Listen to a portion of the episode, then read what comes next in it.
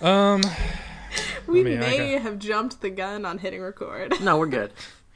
Okay. it's okay as long as as long as we're all synced synced up, up. It's all right. Okay, So cool. sometimes Bram doesn't edit it at all. He just lets this go. This is number 25, and we're going to mention that. Um, Well, see, that's my question. I are we retiring number twenty-five to the rafters because that was an aborted lost show? oh, And is this not is this episode twenty-six or yes. is this episode twenty-five? Let's do that. Okay. Do we have to have a funeral for the aborted show? Let's do 26. Yes.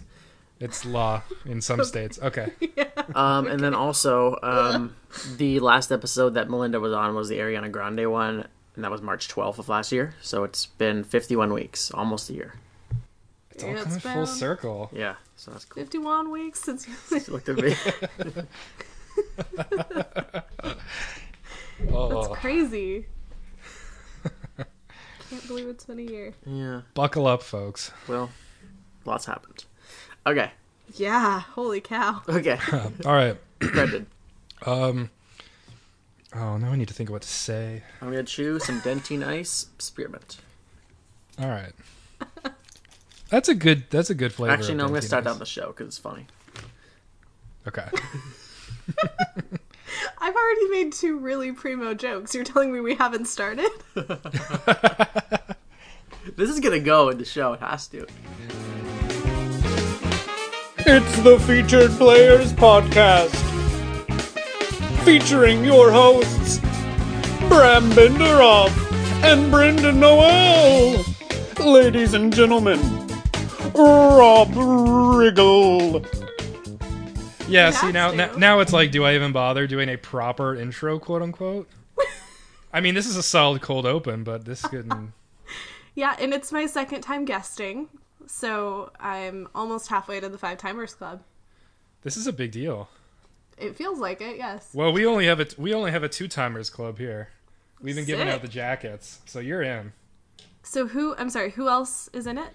So it's um, Christian, Beth, um, Baudet. Um, who else have we on on twice? Uh, I don't know. Or is that it? Ta- uh, Taylor. No, he's only been on once. Taylor, but the last episode. Wow. Oh yeah, and we count Taylor, even though yeah, Taylor's second episode got lost, but we still count it. Um, I think that's it. Beth was on four times, I'm pretty sure. yes, Beth is Beth is the winner right now. Well, okay, but she's sleeping with the host. That doesn't count. Yeah, she she's it's gonna be hard to ever like overtake her really, because they're God what knows like I've tried. She's very strong. two of those times have been like fill-ins, right? Uh, Where like we had somebody else and then they couldn't do it, or we didn't have somebody and then Yeah, generally that's who I ask. yeah, Okay. yeah. You know, it makes sense. though. I mean, preferential treatment, like once you are married in the eyes of the law. Yeah, this is like now we now Bram, we got to deal with nepotism issues. now. Well, I kn- Your wife no, I is the I, only person I. I I pick her because I know that she's not doing anything. Also, guys, I'm really sorry for doing a my wife. That was. Oh, don't worry about that, not Linda. I do it every single day. That's good. That's Uh, the joy of marriage. That's what you have to do. Is that- oh my gosh, is that is that a rule? Yeah, that's it's it's a rule. That's what people do. That's what you got to do. Was it in your vows? Uh, something close to it was. Nice. No one's heard my vows. Um, That's okay. Mm-hmm. this morning I was uh, trying to explain Beth the um, the de- the difference between adult and adult. What's the difference? Um, adult is like when you're trying to defend yourself, like when someone says like you're you're a child uh, and you're not an adult, then you say you're an adult. But when you're an adult, it's like your driver's license says you're an adult. That's a fact. Okay, so one is factual, one is defensive. Yes. oh, so one is like a physical f- age thing, and one is just about like maturity. Yeah. Yeah. I, I say that. I'm gonna Well, be that would- honest with you. Yeah. I Mm-hmm. don't think adult is a word, and I refuse to use it, and I reject it completely. I thought it was gonna be like, ad- like adult means like you are an adult, but like adult meaning like adult films. Fair. That's another use of it. I mean, she called That me, was where she called my me an idiot during went this during this discussion. So Oh, it's the featured players episode number 25. 26. 26. Um, explain that. Why 26? Well, it's episode 26 of the feature players because sadly, um, to our many, many dozens upon dozens of listeners at home who uh, who follow the show faithfully, um, literally dozens of us. I guess we really have just decided that this is the start of the show. Hi, everybody. Welcome to the feature players. So, um, episode 25, you should have heard in the middle of February. Um, if you r- recall our show uh, talking about the Lin Manuel Miranda episode, we had Taylor Cotter on to talk about that show. She came back to talk with us about Alec Baldwin. Bram was away that week for some reason. I can't remember anymore. But she came on to uh, help us out. Uh, nobody's a bigger 30 Rock fan than she is. And sadly, about an hour into the show, uh, we encountered some technical problems and. Taylor unfortunately lost her end of the recording of things, and at that point we had kind of uh, both gotten in too far and also had other commitments in the day that we didn't really have time to go back and sort of uh, stitch things together um, by far. So we feel bad that uh, that show will never be heard, and because it was pretty good, and we definitely had some good um, hot takes about the fact that uh, um, everybody sit down here, but uh, Rosie O'Donnell is not relevant in 2017, y'all. Ooh, That's boy. not that controversial. Well, that's the joke. Thank you, Bram. But anyway, um, it's like we never left. So, uh, in, in in honor of Taylor and as thanks for her coming on, uh, we are going to uh, take episode 25 and we're going to retire its number up to the rafters. And this is episode 26 of the feature players. And um, uh, yeah, so that that'll that will forever be a lost episode. Cool. Rightly so. Did you guys talk about me? And uh, I'm sorry. Go you ahead. guys talk about me? Um, no. Wow. Actually, no, we did actually. We we mentioned uh, we made reference to the fact that you have never been on a show with Taylor because you're afraid of girls. Okay. Oh, Yeah, that was a pretty good uh, eight-year-old burn there. Well, I married a girl the day before you guys recorded. Take my breath away. Welcome to the Take My Breath Away podcast, where Brendan Noel and Melynda Malley discuss all things nauseous about the relationship between Bram and Beth. We're back, Join- punks, and now they're married. This time it's personal. Yeah, you guys. Joining me as always is Melynda Malley. How's it going, Melynda?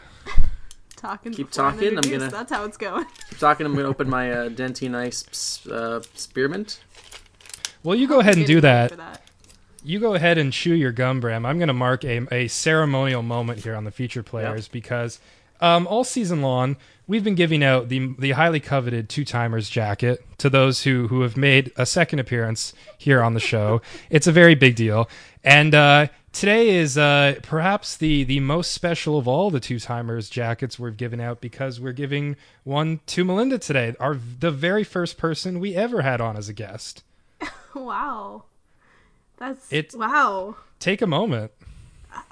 I'm I'm dumbstruck. I mean, first of all, this is like really my first foray back since uh, my own show, The Adios Amigos, went on hiatus ish. Um, so I've really just been shadow boxing for the past 51 weeks, um, trying to keep my strength up. So, uh, wow, what a welcome back. Thank you. Oh, you're you're very welcome. I mean, we it's it it, it has been 51 weeks exactly. Yeah, 51 weeks. Yeah. Um, she was. Uh, you were on the um, Ariana Grande episode that was uh, recorded on March 13th. So it's literally been 31 weeks. It's crazy. Yeah. That was a really good episode of SNL. I mean, that was a really bad episode of the Future Players, but that was a really good episode of SNL. It was a probably very long one because we don't know how to stop talking, but that's why we love having Melynda on the show. The one time it happened. Yeah, Melynda encourages our our love of nonsense talk. it's great. Thank you. I came Um, prepared with notes today, so prepare yourself. You're the only one who takes notes anymore. I know. We used to try, and then we we just gave up. Frankly, I think it's made the show better. I think so too. Cool. It's nice. It's nice when the guest tries and we don't. I still have my. I think uh, that's Yeah. the I still have my happy endings notes uh, sitting on my desk here for when I was on your show. Wow, that's really that's really sweet and sentimental. Yeah. Yeah, Yeah. that was like that was a just you and me episode, wasn't it? it was. I typed. I typed. Uh, Yeah. Oh, that was over a year ago. I typed. Um, Wow. actually, I'm not sure if that's correct. No, that was the first time. Still was. Uh, I typed. The industry calls this a rough cut. I don't know what that means. The roughest. This is what we in the show business like to call a cameo. Show business. In-house parkour. Alex likes restaurants. All true. Yeah, Good I, times. yeah. that was when I I, don't even cared. remember what episode you had we were on. Mm-hmm. Yeah, that's that's one show that that I miss very much. But that's okay. Mm-hmm. That's another conversation. Are you talking about happy endings? Because the happy endings writers regularly tweet out their excitement for season four. Oh God. Stop it. That's a Guys. can of worms. Maybe we shouldn't open. Maybe maybe not, dude.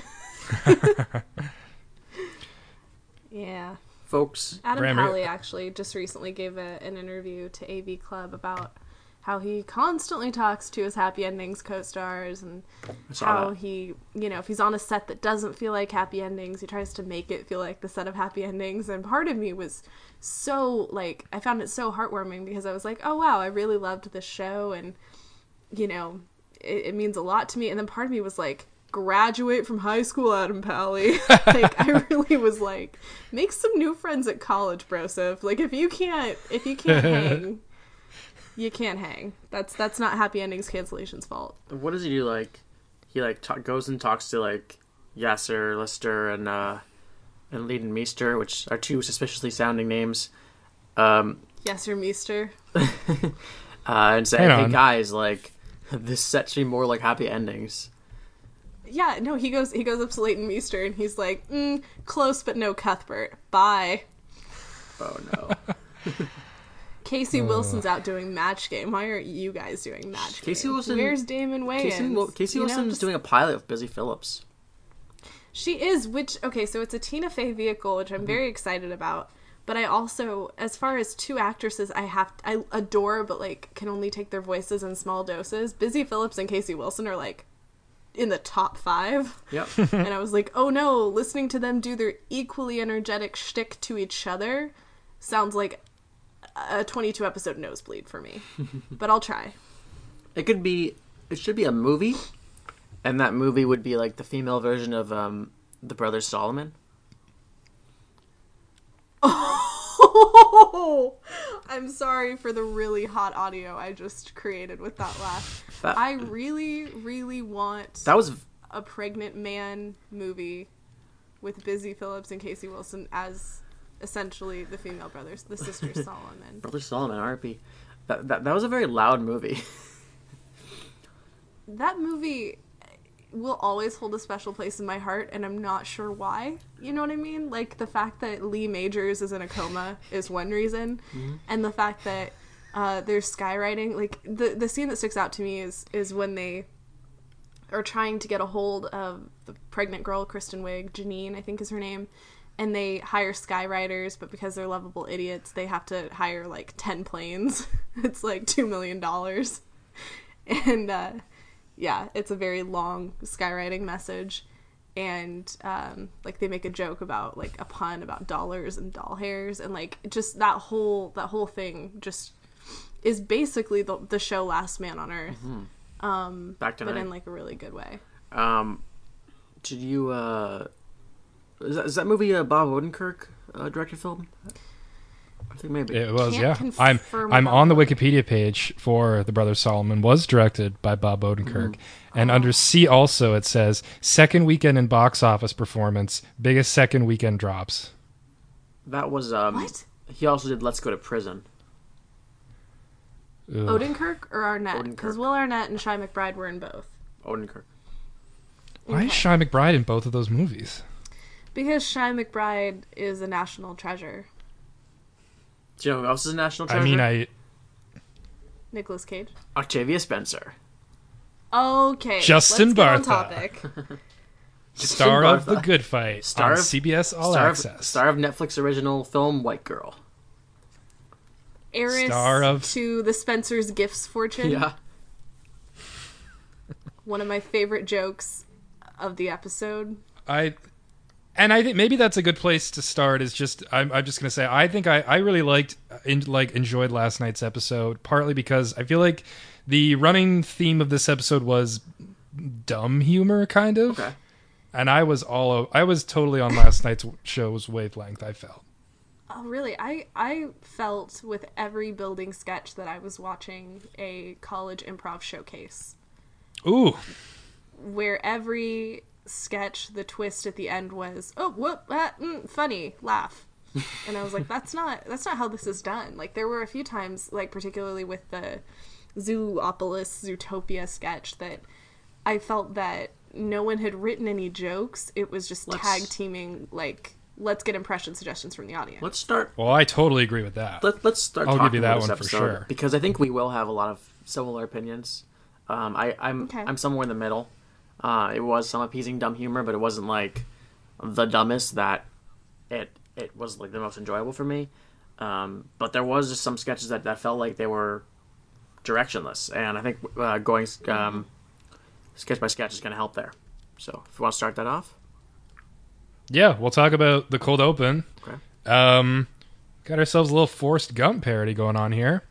I'm with, sorry, did uh, you say forced? Forced, Forrest gump? Gump. Forrest Gump. I would call it Forced it's when it it's a it's a it's a form of gump and it's non-consent. Anyway, I don't want to get into it. Oh. Legitimate Forrest Gump. Yeah. We got a Anyway, Forrest uh, Gump. for, for, for, Forrest Gump, as in Forrest McNeil, is uh nice. you know we got, we got ourselves a, a good Jeff Sessions parody. You might have heard of him. He's the Attorney General of the United States. Let me, country where let I me do not preface live. that um, Kate McKinnon was apparently filming a movie this week, um, and also came back from the Oscars, so she wasn't there the entire week, so she didn't participate in much of the show. Well, that Which would explain the runners. Villasenor got so much screen time. Can't verify what movie it was, but that's what I was told. It was Office Christmas Party too. Oh no, it was in Atlanta. Office Easter party. Oh yeah. They got. They're, The it's like they're bunny's they're gonna. Garry Marshall this this thing and hit all the holidays. Oh, I hope so. oh man. Uh, turns out if you make four of them, you die.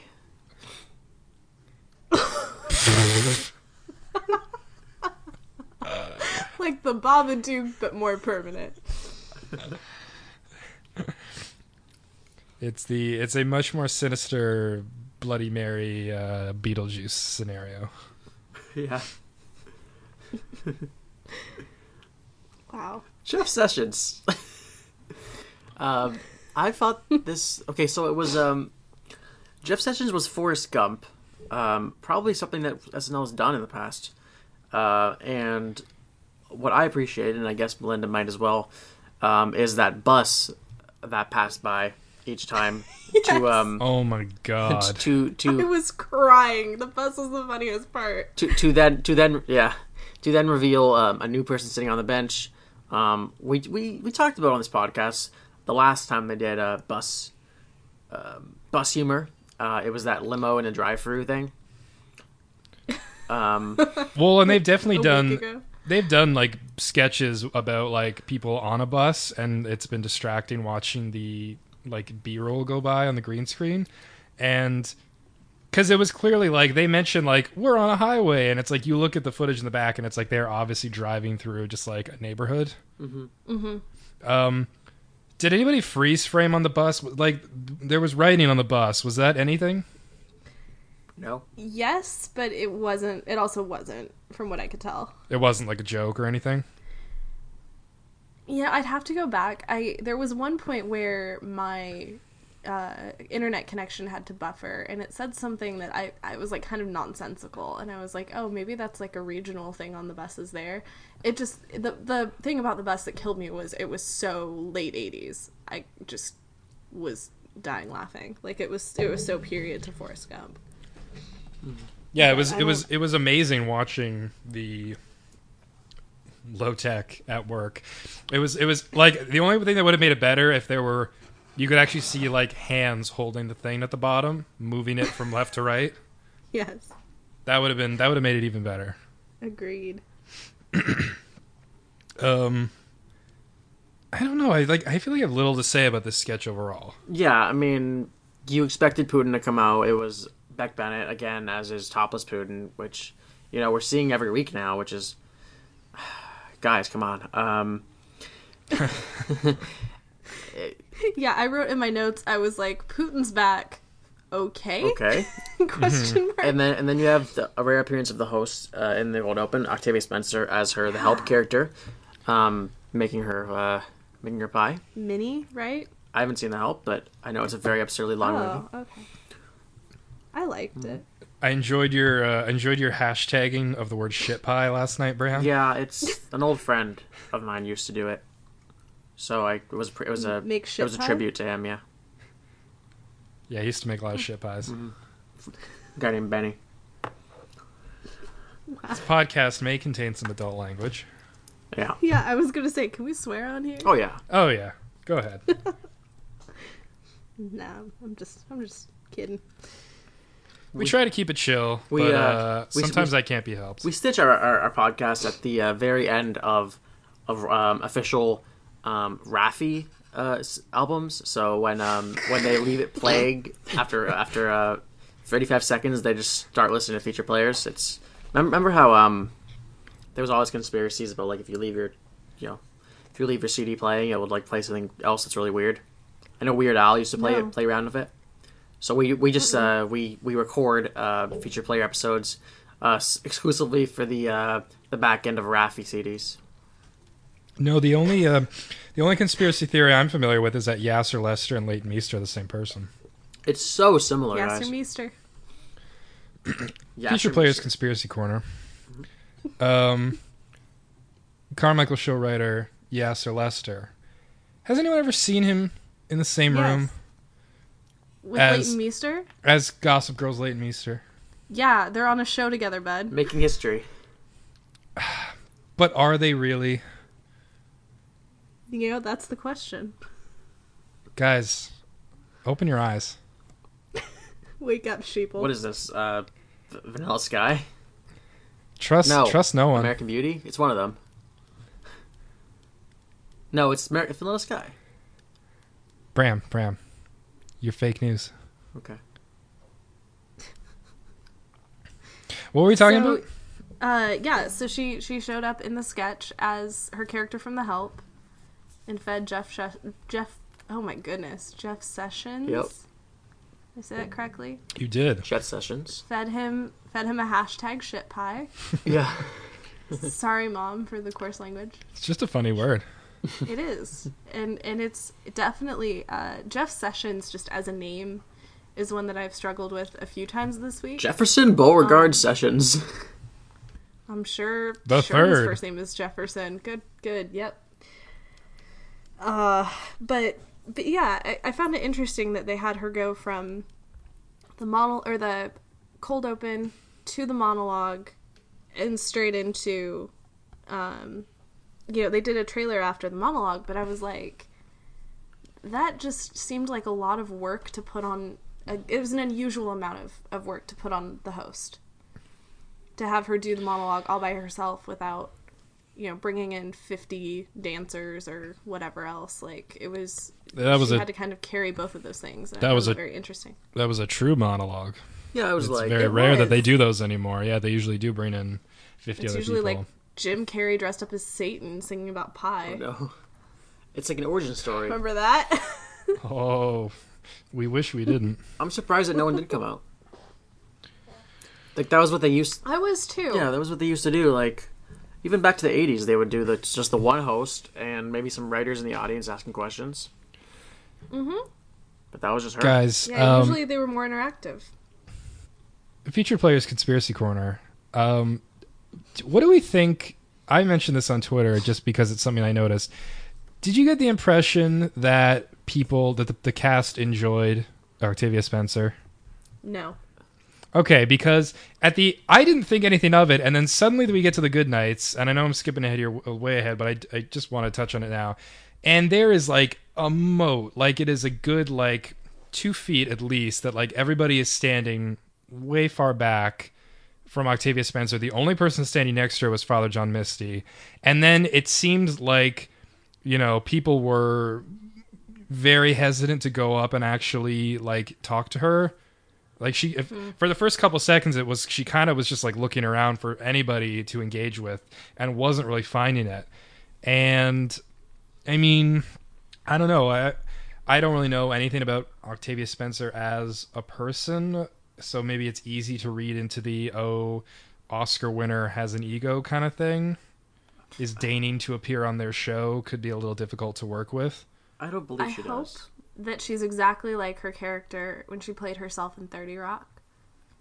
There was an episode in I think the last or second to last season of 30 Rock where Tracy was going to make a serious movie. It was going to be a Harriet Tubman biopic. And he cast Octavia Spencer, and this is about the time The Help came out. And she showed up and was basically a female Tracy Jordan. like she she like rips a fire extinguisher off the wall and sprays it on everyone while yelling, I'm a Jedi, I'm a Jedi. She has a lady posse named Ms. and .gov. Like, she was exactly like Tracy. Oh, and she oh, was I'm- just a terror. This is Like, coming she back was to me now. She was like, I need to wear my, like, online poker tournament t-shirt as Harriet Tubman or I don't get paid. Like, a lot of stuff like that. and getting the impression that people... I, I didn't catch a lot of engagement, even in the sketches with the cast. Like they seemed a little stilted and i like thinking about it i'm like it's because people said their lines but i don't feel that she had chemistry with people like some hosts do. Yeah, And it yeah it i'm like the, the more i the more i'm speaking the more i'm like agreeing with myself and agreeing with you. That yeah it's a little weird I mean, I didn't see the it mo. just was. It wasn't. s- I didn't, Sorry. I didn't see the mo when I looked back, but I mean, it was like it was more divided than a usual Good Nights. Um, Uh-huh. Like she spent a lot of time talking to very a very small amount of people instead of talking to the entire cast, uh, which could be some sign that it didn't go that great. But I, I don't know. You, you don't really know what. No one's gonna write a book about this week, probably. Mm, probably not. No, and you know, you don't want to get into too much as wild speculation, or do sure we? sure sure Feature players. Oh, I'm not. I'm not corner. even asserting that she's like a bad person. I'm just saying like Mm. there there have been hosts and there have been cast members. Um, you know, Julia Louis Dreyfus is a person who was pretty vocal about this with her time as a feature player. That some people just don't gel with the environment and with with the squad. And I feel right now like from watching this season with this new crop of, of featured players and the people that they chose to remove, like Jay and Taran, um, this season, and, and who they've chosen to keep, which I feel like are a lot of. It's like a real mix of like nothings and true anchors. I th- I think Jay wanted to leave, right, Brendan? I, I don't know.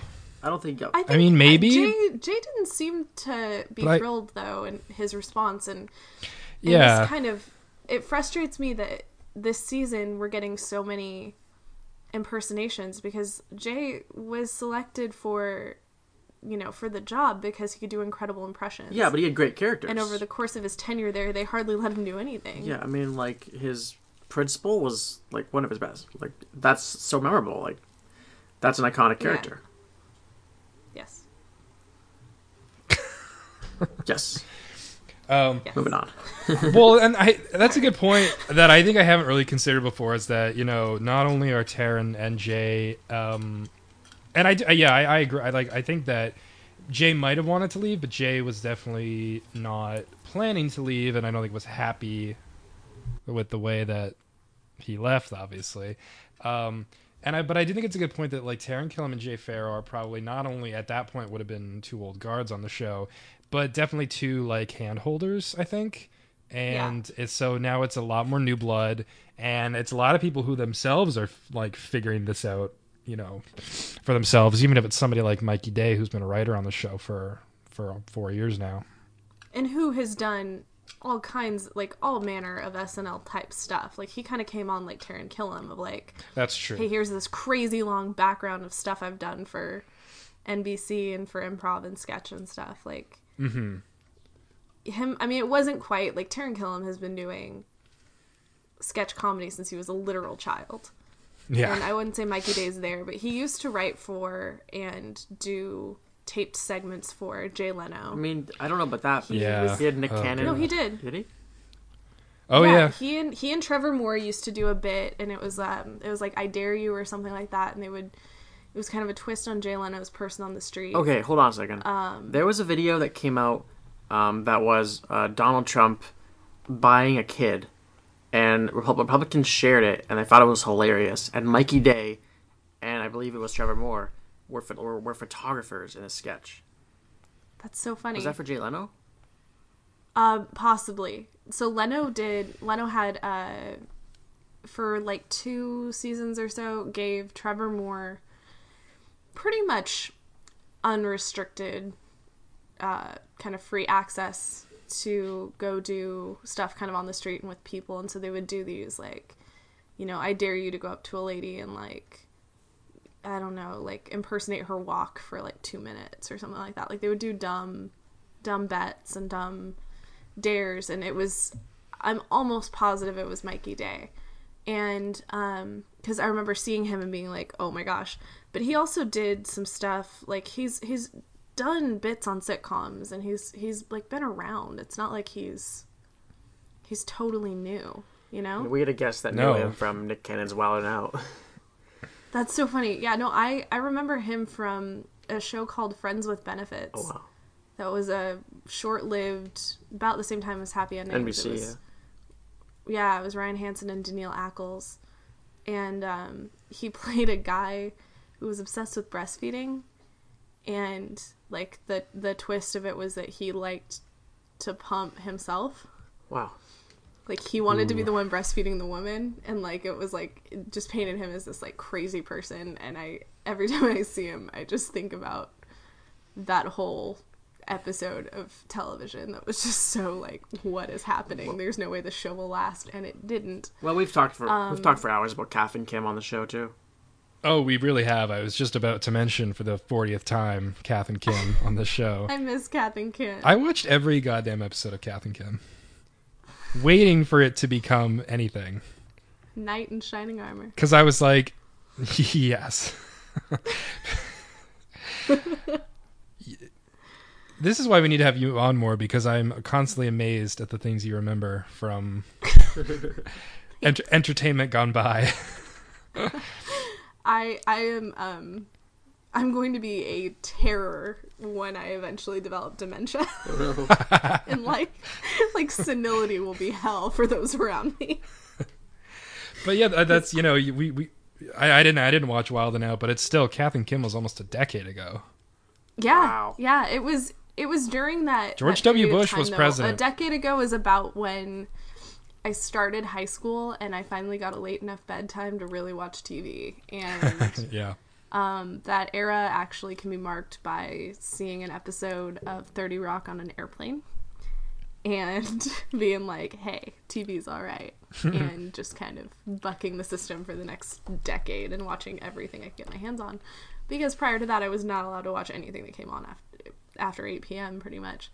So yeah, um, soaked it all up like a sponge. I'm very stuck in that era. That was the very first time you'd seen 30 Rock? Um, well, it was the first season of Thirty Rock had just ended. Okay. Which It episode was- was, it? Um, the first one I ever saw was Jack Meets Dennis, Okay. That's a good intro to the which is show, the I think. King episode. Ah, the Beeper King. Um, and it is one of the best, I think, one of the best episodes of 30 Rock. Before they really, really found their groove, it was just an impeccably written episode. Um, and then I remember also it was Jack Meets Dennis, and there was one more. Um, I think it was Jack the Writer, were like the two that they played back to back on this airplane. And I was coming home from an eighth grade Washington, D.C. trip. And it was super late at night. And I was like, I'm gonna watch some TV. And it was like something I wasn't allowed to watch at home. And I came home and just immediately was like, I watch TV now. and got into that was, you know, the year, that was the summer I got into 30 Rock and The Office. And My Name is Earl. All those shows. beep, beep, ribby, ribby. Scrubs, any Scrubs? Uh, yeah, Sweet. Love love Scrubs. Also Beep Beep Ribby Ribby. Yeah, I have I have that on a calendar in my my cubicle at work. Yeah, I still often just randomly out of nowhere think about Frank actually wrote a draft of Beep Beep ribby ribby. yeah. Um, my my boss actually um, pulled me aside like two or three days ago, and she was like, "Hey, what is your calendar from?" And it's like a, a minimalist Thirty Rock monthly calendar I got off Etsy, Oh, okay. and uh, and it's right this month is is a picture of a robot and the, just the words beep beep ribby ribby, and she's like, "What is that from?" And I was like, "It's from 30 Rock. Why? And she goes, Because my husband and I have been quoting it to each other randomly for the past decade and we can't remember and we thought it was from The Simpsons. Which I think is about the highest praise you can give a one liner. You solved. We thought it was from The Simpsons. yeah, I mean, you you solved this like ten year old mystery for these people. Yeah, she That's she incredible. really was like emotionally invested and then we spent the next probably 20 minutes going through and trying to name all the movies Tracy Jordan made on the show. and she printed herself off a Who Dat Ninja poster for her own office. So I got a cool boss. Yeah, you you don't don't leave that job. Don't worry, I won't. That's a good one. Yeah. Um, Bram, did you have any other thoughts on Kath and Kim? I mean, I think I might, I might have watched two episodes, but I don't remember. It's so old.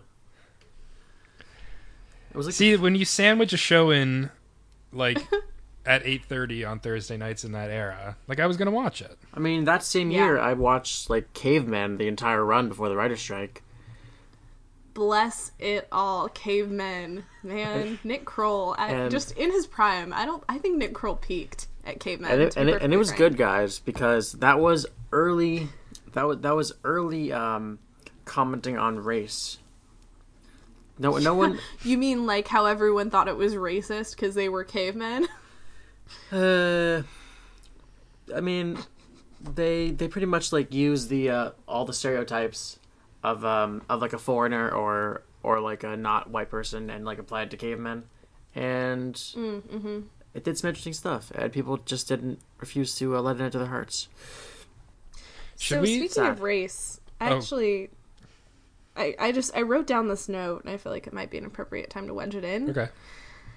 Um, in her opening monologue, Octavia Spencer was joking about, you know, about race, about racial typecasting, um, and just that all that you know, crap that she and her fellow her co-stars from, um, oh my goodness, what is what is the movie she was just in? Uh, Hidden this Figures. part out. Yeah, Hidden Figures. Um, about how people were mixing up fences and Hidden Figures and Moonlight, and how, you know, it's like okay, like three movies with with African American leads. Like, sorry, white people, you're probably really confused. Um, but talking about how she's played a nurse like 16 times. But then I felt like the rest of the episode, she kept getting sandwiched into these parts that I was like, eek, this doesn't feel progressive at all. It's like they you know didn't what I mean? like they like they didn't learn anything. Hmm. Yeah. yeah, it was like, wow, what a what a strong opening monologue. And then the next joke is going to be about how black people's names sound like drugs. Oh, okay.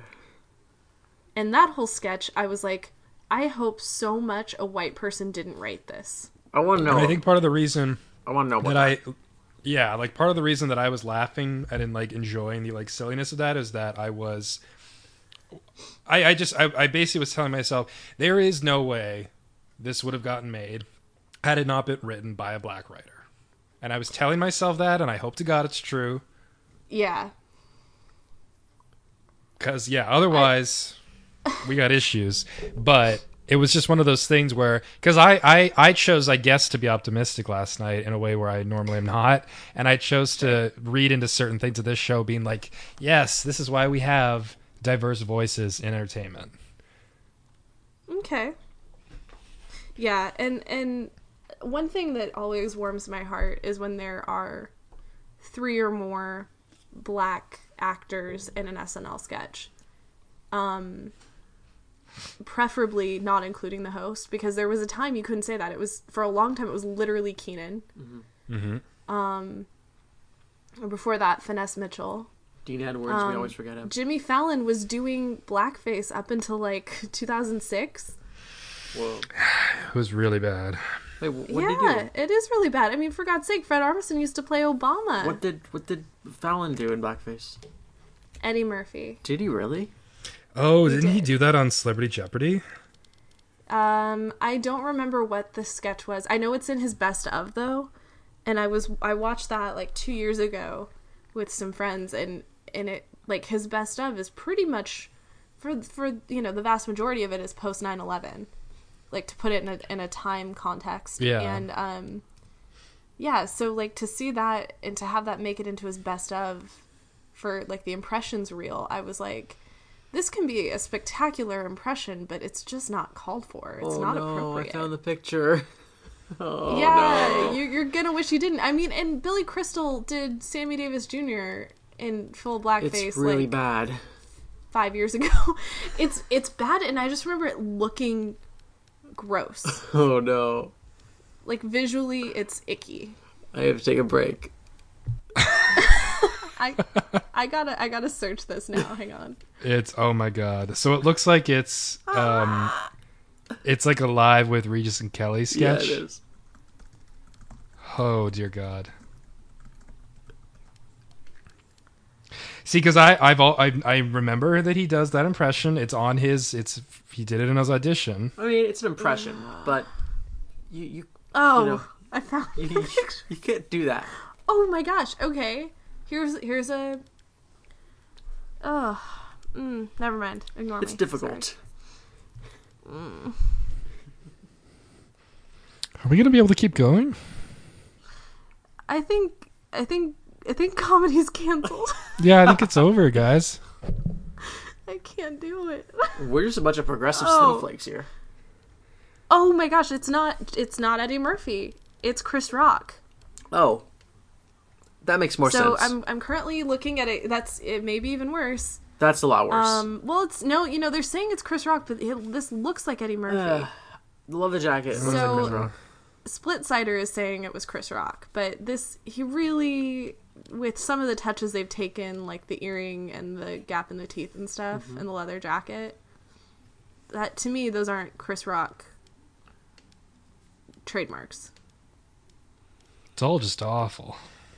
It's I mean, it doesn't matter who he's impersonating. He should not be doing that.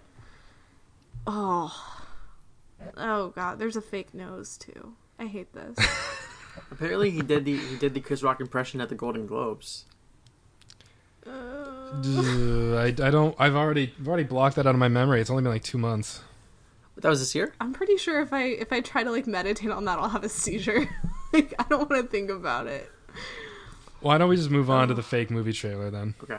Let's do that. It was pretty bad, but it uh it did let Day and Villasenor um not talk. So that was cool. It's uh, it, uh, it it certainly had a good uh idea behind it. I don't. well intentioned. Yeah. Um I I don't know if it this is another one that I felt myself coming back to having trouble with the but you let him host thing. Yeah. You know, you there are there are, there are definitely ways where I can watch the criticism of Trump on the show and not think about that, but when you're specifically like angling on the like who will stand up to him thing, it's like They had a chance. guys, yeah, right, exactly. And I mean, I, I was just having this conversation the other day too of I blame SNL a little bit as an American because I feel like the backlash, the protests, that was sort of a ground zero for it was it was a a proving moment for whether as a nation and a culture this was a thing that was going to happen. And a number of you know, celebrities like I mean, I don't know if I'd call John Leguizamo a celebrity, but uh, John Wick actor John Leguizamo um, was one of the louder voices saying, "Okay, he's he's a racist. He's the worst. I'm not going to listen." And and to me, it's like, yeah, you know, they do that. They're like, okay, who's going to stand up to this tyranny? Who's going to stand up to to this you know rampant problem? Blah blah blah blah blah. But I'm like, okay, you've upset one side very very much by letting him host then you upset the other side very very much by not even pretending to be politically neutral or bipartisan or anything you know like the not that i'm gonna defend um you know the alt-right or anything like that but you know snl generally tries to take jabs at both sides i totally understand why in this instance they've chosen not to do that. They feel like it's a bridge too far, but they did let him host. They did bolster his popularity. They did make him look lovable and funny and everyday. And it's infuriating to me as an American. It really is because I'm like, cool, cool, cool. Yeah, no, you're right. Um, yeah, it's funny that you're saying this person who's going to stand up to this administration definitely isn't Paul Ryan. But at the same time, it's not that funny if you're saying, hey, no one's going to come save us. No one's going to stand up. No one's going to be strong enough. But you had a choice and you chose not to stand up. You chose not to be strong enough. And as an institution, you chose to say, hey, there's nothing wrong with this guy because we're bipartisan. Like you are talking about both sides of your asshole right now. I that's something I haven't really thought about before, and I think it's it's totally true that like I think that you know a lot of people are quick to dismiss as like it's just SNL, it's just hosting Saturday Night Live, who cares? But I think it's totally true that like that was the fir- that was really the first test of like, are we gonna be okay with this? Are we gonna let mm-hmm. this be okay? And we're gonna because obviously people were unhappy with it. There was active protesting outside the building when that was going on, but it's still, you know, people decided, yeah, this is this is fine, and that kind of just kept spiraling and spiraling. Mm-hmm. So, no, I definitely hadn't uh, hadn't really thought about it in that context before, but I think it's definitely uh, definitely true, and sadly, depressingly so. Yeah, yeah, it's it's really frustrating. Um, and also, I just felt that that joke was like funny the first time in that trailer, and then it was like, okay, we get it, it's TBD. Yeah, it was a like good initial reveal. You're kind of wondering what what it's going to be, and then yeah, they didn't really. They never really uh, elevated it. I guess they never did anything to really switch it around. It's just the yeah, quick, quick talking. You know, placeholder voiceover. which I felt like was consistent with this episode of things never really escalated. They just kind of continued to be the joke, and then at the end it was like, ah, that thing you thought, yeah, not totally true. agree. He doesn't really know how to play chess, or you know, do you even work here? Like those kind of things. Like it's like okay, that's not really elevating the joke. That's like, sh- like shoddily wrapping it up. That's a fair point. And yeah. I, I felt like the TBD thing, it was like, well, if you're not going to go any further, okay, the Paul Ryan thing is funny. We could have had that 30 seconds ago. This could have been a very short trailer. But it dragged. yeah, I agree. Would have been better. Maybe didn't need to be the full minute. Was it only a minute? It minute? felt so long. Well, Hulu says it's a minute, but Hulu doesn't like Hulu rounds to the nearest minute. Like they don't show you like exactly how long. Okay. So uh, it probably was over. Like it was probably maybe closer to ninety seconds. I mean, like that crack I made about, like, you know, Forced Gump. Like, I felt like the whole episode had moments where I was like, oh boy, we are. We are determined to make this joke happen, and we will not rest until it's happened. And I think certain cast members, like Leslie Jones, is good to bring in for that because, like, like in the um, the episode was it Felicity Jones who hosted where Tina Fey was like, when you see Leslie Jones come out being all weird, it's because they didn't have anything to write. Mm-hmm. Um, they didn't write anything. I I feel like yeah things. At a certain point, I was like, this whole episode is just kind of dragging. Like, okay, yeah, you really have a kid named Tylenol. That's very funny. Okay. Yeah, that was a that was not an inspired uh, name from that one. I will say though, one of my very best friends from college is named Allegra. I've heard that as a real name too. It is a real name, and she was named shortly before uh, the medication went on the market. And what's even funnier is her father's an ear, nose, and throat doctor, and she's a person with a lot of allergies. And Allegra is a prominently prescribed allergy medication um, by ear, nose, and throat doctors. So she, yeah, her her life has been uh, it's been a, a rough road, so to speak, with that name. Oh my god. Yeah. But yeah, and then I just I don't know, like what do you guys think of Girl at a Bar? that was pretty good. You liked it? I, mean, I liked it too. I definitely um it- it was I'm not exactly sure why, but it did it was another one of a few sketches this year that kind of um I guess surprised me a little bit, jarred me a little bit in terms of what what can be said on the show. Yeah. I I I it's edgy. I get from maybe your, from your tone maybe you weren't very happy about that. no, I um I think my frustration comes from the fact that it was way real. yeah. like um you know, I've I've done the whole like you're you're in a bar and it's like whether it's it's app dating or just just meeting someone um kind of having to be on the lookout for like are you a feminist? Or are you saying that because you want something? You know like it's it's that whole it's a whole culture i feel like. And i i really pity single girls right now because i think with things like the women's march like um I, I recently saw a screen grab from some, you know, it was one of those viral screen grabs from a, a dating app, and it was like looking for, you know, a, a man who's who's young, or uh, I'm looking for an older man. And the guy was like, "Well, why not go for someone your own age?" And it was like, because young men go to uh, the women's march and, and say they're they're feminists, but they won't even like they won't treat me well and they won't talk to me. I'm just looking for a man who's honest and will ignore me doesn't pretend to be a feminist. Um, I, I really butchered the joke, but it's yeah. I, I feel like yeah, it's it's a rough thing to find a guy in general who claims to be a feminist and isn't doing it to get some kind of reaction. And I that's you know not all men, but I mean, the guy i mean obviously if a dude shows up in a vest covered in buttons and one of those pussy hats mm-hmm. I think i think you know what camp he's in. Yeah. I mean, but i don't know i mean i'm i'm dating a really great guy who i you know identifies as a feminist and and i love him very much and i i believe he's completely legit in his convictions. I just yeah i i feel like it's very real to be like oh yeah no i you know the the guy who shows up in the future is female shirt and it's like what do i have to do? You know i mm-hmm. like why won't you sleep with me like what do i have to do it's like ugh this is just kind of it was it was very real to me i really hope some of that rant gets edited because i think i just i just sounded really awful towards a whole gender that I, I really do like No, I, I, I. First of all, we don't edit anything on this show.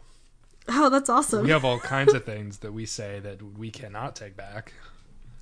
oh no Take it up with the editing department. uh, Brendan, what was the game show that I edited like five minutes of you talking about? It was it was a beautiful, wonderful ABC game show called 500 Questions. Yeah, that's right. that was the oh, one. that sounds awful I like how you were like, yeah, that's right. that sounds awful. no, Thanks for having my back. i get stressed out by 20 questions It, it really is a terrible game show. It's just all. All right, let's stop. Um. I wasn't gonna say any more. That's all I was gonna say. Okay. Um. I, I feel like I need to like off the air though, Brendan. Please explain the rules. Feminists. Or why don't I explain them right now? There's one contestant. You know what, Brendan? We'll meet up at a bar later. You can mansplain them to me. All It'll right. be great. Okay, was- it's- actually, it's- I don't really go to. It's always been controversial when I mentioned Matt McGorry as, as one of those types of people who feels like. Mm-hmm. But yeah, Uh-huh. i- if you say if you say that to the wrong person, they're gonna like snap at you. No, he's a real feminist. But I don't buy it. No, I just I love I love all like the clapbacks he gets about like you know I'm a man who's you know I'm taking a picture of myself shirtless and crying and Shut up. I'm I'm doing it because I'm a man and like the clapback being your masculinity is the most fragile of all. Like, okay, buddy. I love it. Yeah. When he took a picture of himself But like yeah, from I a mean, truck. I yeah, I I loved like because I think it's funny because I think it it did skewer kind of both sides of like the like I didn't find Cecily Strong's character to be particularly like interesting as a person, which kind of made me laugh. Um, because she was like, "Oh yeah, no, like totally going along, like men are terrible." it's like, okay, yeah, sure. And then it was like, you know, he's like, "I apologize for my gender." It was like, oh boy, we've crossed the Rubicon here. but Wanna move on to the next one. you know, yeah. Um, what do we have next? Oh, this is the this is Um, the voice. Next cast. was Zoo-opolis. Yeah. Okay, so you, uh, Melynda was on the Ariana Grande episode where, where I would say we had the same blueprint, um, that one was Spotify. Like we lost the songs Tidal. or something, and like what, is that, was, Yeah. that was that it? It was Tidal. It was Tidal. Tidal crashed, and they had to Bruno Mars, yeah. impersonate all the female vocalists on Tidal. Okay. So that was that. Like that was directly playing to the strengths of um, Ariana Grande. Um, what you could assume happened at the beginning of the mo- of the week, maybe if they were slow in writing, you know, Octavia tells the writers what impression she could do, or or you know she I can kind of do Oprah. I can kind of do Viola Davis. I was very worried when this started that she was only going to do Oprah. Ooh. and that the like I really thought where they were going at first was like, wait, is this just gonna keep being Oprah and the audience is gonna go nuts and the takeaway from the sketches were supposed to be like, wow, what a good Oprah impression because oh my god. It wasn't that good. And thankfully it wasn't that because no, it wasn't that good. It'd be a great I was very concerned they were going in the direction of like like they thought it was amazing and we were gonna have to be like, uh So Melissa Villasenor has the same kind of background as Jay Pharoah, in that she, um, not that long ago, like over the summer, she was on Dana Carvey's um, First Impressions, I think is Oh, what yeah. it's called. oh yeah. Um, and I don't remember if she won or not, but she was, you know, she's on an episode, which is a pretty big deal because it's only three impressionists per, and there were only like five episodes. But um, she actually has videos if you look her up on YouTube. Like she was on America's Got Talent, she was on uh, Dana Carvey show, and then she also did this series of videos of like she impersonated a celebrity doing their to-do list for the day. Oh okay. And so it was like she'd wake up and she was J Lo. She'd wake up, she was Owen Wilson. Um, and I mean those were two that that showed up in in this. She woke up. I think Gwen Stefani may have been one. Um, but yeah, like with Owen Wilson, it was like gonna smoke some weed and look at a bird. Like wow. wow. And I did laugh pretty hard when they switched gears on her and like made her do new things. It was like, oh, just kidding, it's actually this, or just kidding, it's actually that. And the the basis for this sketch really made me laugh because I'd seen a very similar one during the post show improv at Second City. Um, where they did it was like, okay, well the setup for this scene that isn't scripted, but we're you know, we're setting it up was it was a recording booth and it was like, "Oh, I need I need you to record this as Chad Kroeger from Nickelback." Just kidding. I need you to record it as Stevie Wonder. Just kidding. I need you. You know, it was like putting putting an actor through the ringer like that, much to the absolute delight of the audience. And I was like, this is a very improv club audience service kind of sketch. And honestly, I really live for the impression like marathon kind of sketches that are all just you know, just do one after the other because I, I love hearing um, what actors can do. Honestly, like I think impressions are really great. I'm one of the last people that thinks they're truly funny, but um, I don't know. I mean, I I liked this, and I, but I was like, what I wrote was I was like, you know, it's it was like nobody wrote anything but puns, and I think via Villasenor slayed, and I think the Javier Bardem thing was probably the first out loud laugh um, that I contributed to the entire time I was watching. Um, but yeah, I just mm, I, I think there's there's some degree of like, okay, this wasn't written, this was just played, and they they clearly went from like, I mean, that Hugh Grant was excellent. That you know that um like who knows how J Lo talks?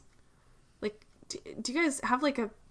It's kind of like Jennifer Aniston. Like, I forget how she talks, and then I hear someone impersonate her, and I'm like, oh, that's good or bad. Yeah, you, you... J Lo. I just like all I have is like the the track of Jenny from the Block running through my head. I never think about what she sounds like. I, I just think back to the Smash Mouth sketch. What? The the Smash Mouth SNL sketch with J with from the J Lo episode. You remember that? no. Um, Where Nasim Pedrad is a little girl and she's afraid because Smash Mouth is in her closet. no, Oh, that was that was amazing. And J- I don't remember. and then it was great because Jason Sudeikis plays her dad, and he comes in later, and he has such a funny like, dad just got woken up in the middle of the night look. Like they've messed up his hair, and his pajama pants are like extremely high waisted. and he's like like he's his eyes are barely open. It's it's great. I need to look into that immediately. Oh, it's it's it's terrific. It's I don't know five or six years old at this point now, Okay, yeah. I don't know how I missed it. and it's um Bobby Moynihan is the guy is the Smash Mouth guy. And there's the whole I thing where you know she's you know Jennifer Lopez and like Nick nothing's in the closet and Nasim Pedrada's like no mom I can see their soul patches. Sorry for all the peaking audio for me cracking up. Um, yeah, I like the thing I really loved about this sketch that really cracked me up. I feel like was very inside baseball for my own life, and that was um, when she she switched gears and did an Owen Wilson impression. Uh, how she cha- she changed how her face looked yeah, she does do that. because um i don't know like my my boyfriend jake likes to uh impersonate owen wilson and i wouldn't say he's like great at it but the thing with that is like he personally has a very low voice and so trying to get his voice high enough he always makes like an owen wilson face like it's like necessary to him like properly Got to get in the character. wow. Yeah. Yeah, and so it's like when people do a De Niro, how they have to like frown and stick out their chin and like pucker their lips and stuff. And um, yeah, I just she did that, and I just oh man, I lost it. It was great. I did get a kick out of her Kate McKinnon impression. Oh man, Very good. but I it made me wonder like is is Melissa Villasenor just like is she kind of a McKinnon understudy because I feel like McKinnon kind of understudied Kristen Wiig for a while. They Yeah. overlapped, right? Yeah, yeah, they did. Yeah. I just can't. im- But then I'm like, mm. I don't, I don't know that she's gotten the fair shake that McKinnon got. I just can't imagine Villasenor getting a second year, uh, seeing how Moffat and Day are like really getting it and really like blending in because the writers are clearly writing things for the white men.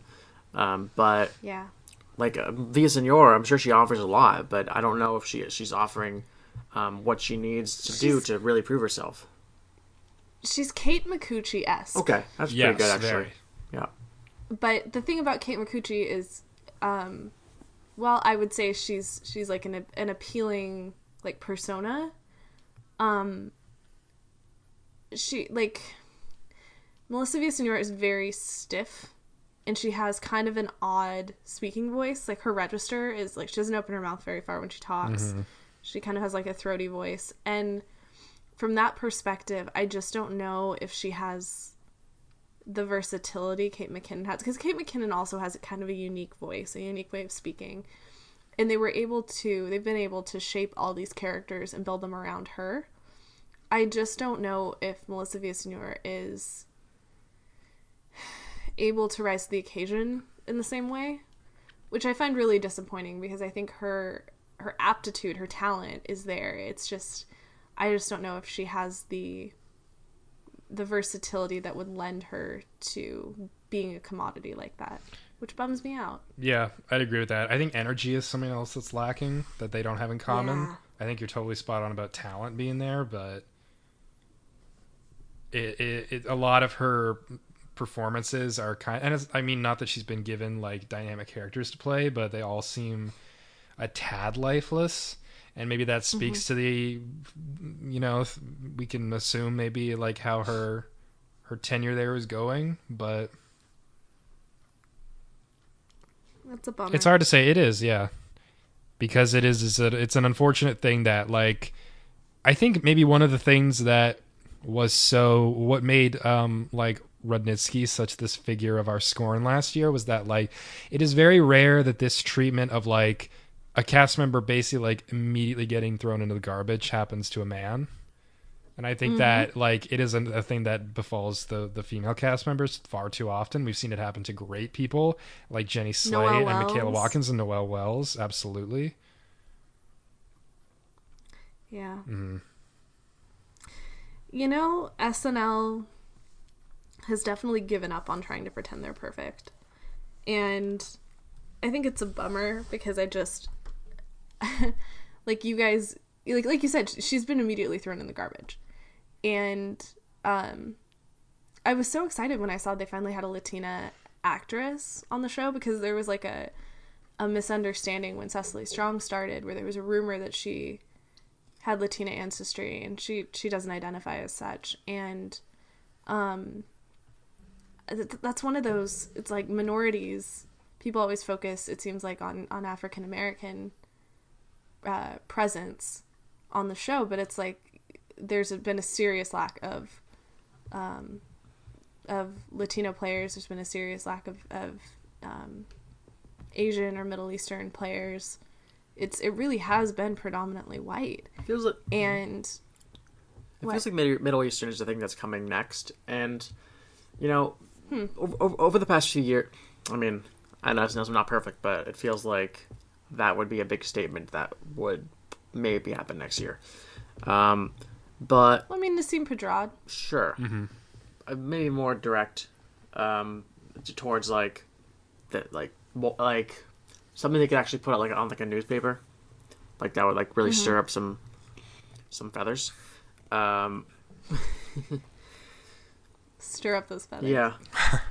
I mean, they could hire these minorities, but really, it all depends on who the writing staff is and do you have um, Latina writers that are going to help these cast members get by, or are you going to let the writers that are already there um, write for what they know, write their Beck, write for for Kyle Mooney, write for um, for Alex and Mikey, and for Taran Killam for years yeah, for telling for Taran Killam, and and they're used to doing that, and they don't, and maybe they don't necessarily know how to write the um the the uh the Latino or Latina experience, the American experience. Sure, Um, I- I, we were talking about Mad TV over the summer, which they Oh, had. I guess they had they had one, they had one woman on there. I don't remember her name, but they they used her and they used they use everyone's race on the show to do racially focused sketches, and I hope that's because they did have a diverse writing staff. I'm assuming they did. Um, SNL, they they're they're doing a lot better. Um, as far as Leslie Jones, Sasheer, I know when Sasheer was hired, there was like two or three years when she really wasn't doing anything, you know, worthy of keeping them on. But I think now she definitely has a purpose. So I would hope they Yeah. give her a chance to stay on, and I would hope that um, they range out into more, you know, diverse groups of people in the future.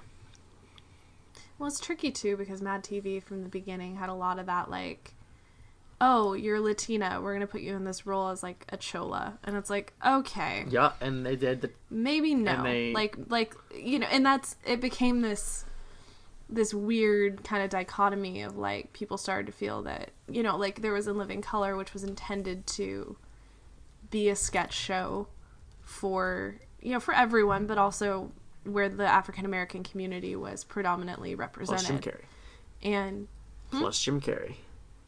plus Jim Carrey. Um, Um, but but you know, like there were two white people on that cast, like at one time ever. It was the opposite, and and I don't doubt for a second that was intentional. But I guess my bigger thing with with finally having a Latina, I guess, um, as yeah, um, as somebody who identifies as as having partial Latina, you know, Latina ancestry, I feel like it's important just that she's there. And it makes me sad that, you know, anybody is getting immediately dumped in the garbage. I just, I wish, you know, I feel like you can't make the excuse of like, oh, it's not about hiring, you know, based on affirmative action. It's, she has to be talented. Well, she is talented. And, you know, can she hold her own in a sketch? She can. I think there's some degree of, she's green and there's you know she's she's a good um you know stand up impressionist she can do impressions in front of a microphone very very well i wonder if maybe she isn't quite ready for snl um She's still the more i quite think about it young and inex- what she's 26 yeah she's a baby yeah um and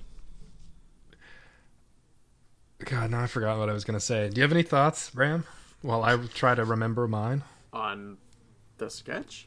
on on, on Oh, okay. I, now, thank you for letting me stall. Like we, one of the sketches that we did really like her in from just a few weeks back was the uh, Aziz Ansari Oh, yeah. uh, role playing thing, and that was a sketch that did really point to the fact that um, maybe she is ready. She can do things that aren't um, impressions. She did Owen Wilson in that sketch. Let's not forget that. Well, yeah, that's very true. That is true. We can, we really can't forget that. Um, what if she just did an Owen Wilson impression in literally every sketch she was in from now until she leaves the show? I mean, Casey Wilson, when she was on the show, kind of did that over enunciating wine mom character in every sketch. Yeah, And the Cougar Den. and that went fine for her. Maya Rudolph kind of did the character who talks like this in every sketch, and she got her own show. Is Maya and Marty going to come back next summer? I, I doubt it. Let's weigh in, panel. I don't think so. I don't think so either. Yeah, I liked it. I had a great conversation at my my best friend's wedding with his mom and his aunt uh, about how they both had a big old crush on Martin Short, and um, how how delightful Maya and Marty was to them, two 50 something ladies drinking scotch, Yeah, I kind of want. that was really nice. It does make me wonder if, like, I do think Martin Short plays a big role in, like, is he going to want to do that again, regardless of whether or not NBC wants to do it again? I think he'll keep doing it just by himself in his rec room.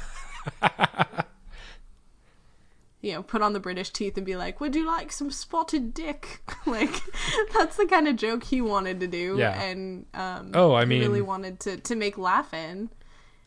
And He would do- I think he will continue to make Laugh-In in his basement without any audience. Yeah. Oh, I mean, these these shows would be like you know forty two minutes long, and like eleven of them would be Jiminy Glick, and you were like, "Good God, Oh my god! what year is it?" Which, by the way, was my best friend's mom's favorite character. oh, of course it was. He does the Jiminy Glick. Guys, I loved that character. It was just too much. I it do was just too. too much on that show. I I think Jiminy Glick is It was like six. a- It was like six minute segments. it's a very iconic but like in a weird way kind of thing. I I loved like him having really high profile people on and messing with them. Um it makes me sad that that Jan Hooks has passed on cuz she played she always played Jiminy Glick's wife Dixie Glick. and um I think that was like a role Jan Hooks was born for. Um but yeah, I don't I don't think it'll come back. I don't think the people are pushing for it too hard. It was a fun experiment.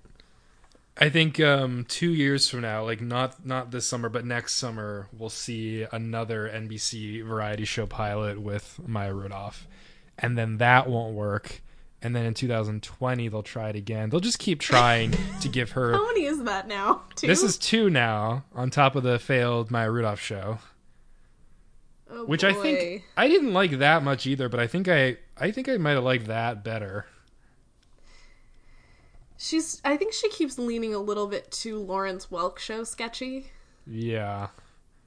Um, but then it's like, oh, but the punchline has to do with somebody's pussy. I think the problem is that like she could be really funny doing like something kind of like single camera, no laugh track on Comedy Central, but I think she's afraid of. Well, she did up all night. Yeah, she did the laugh riot up all night.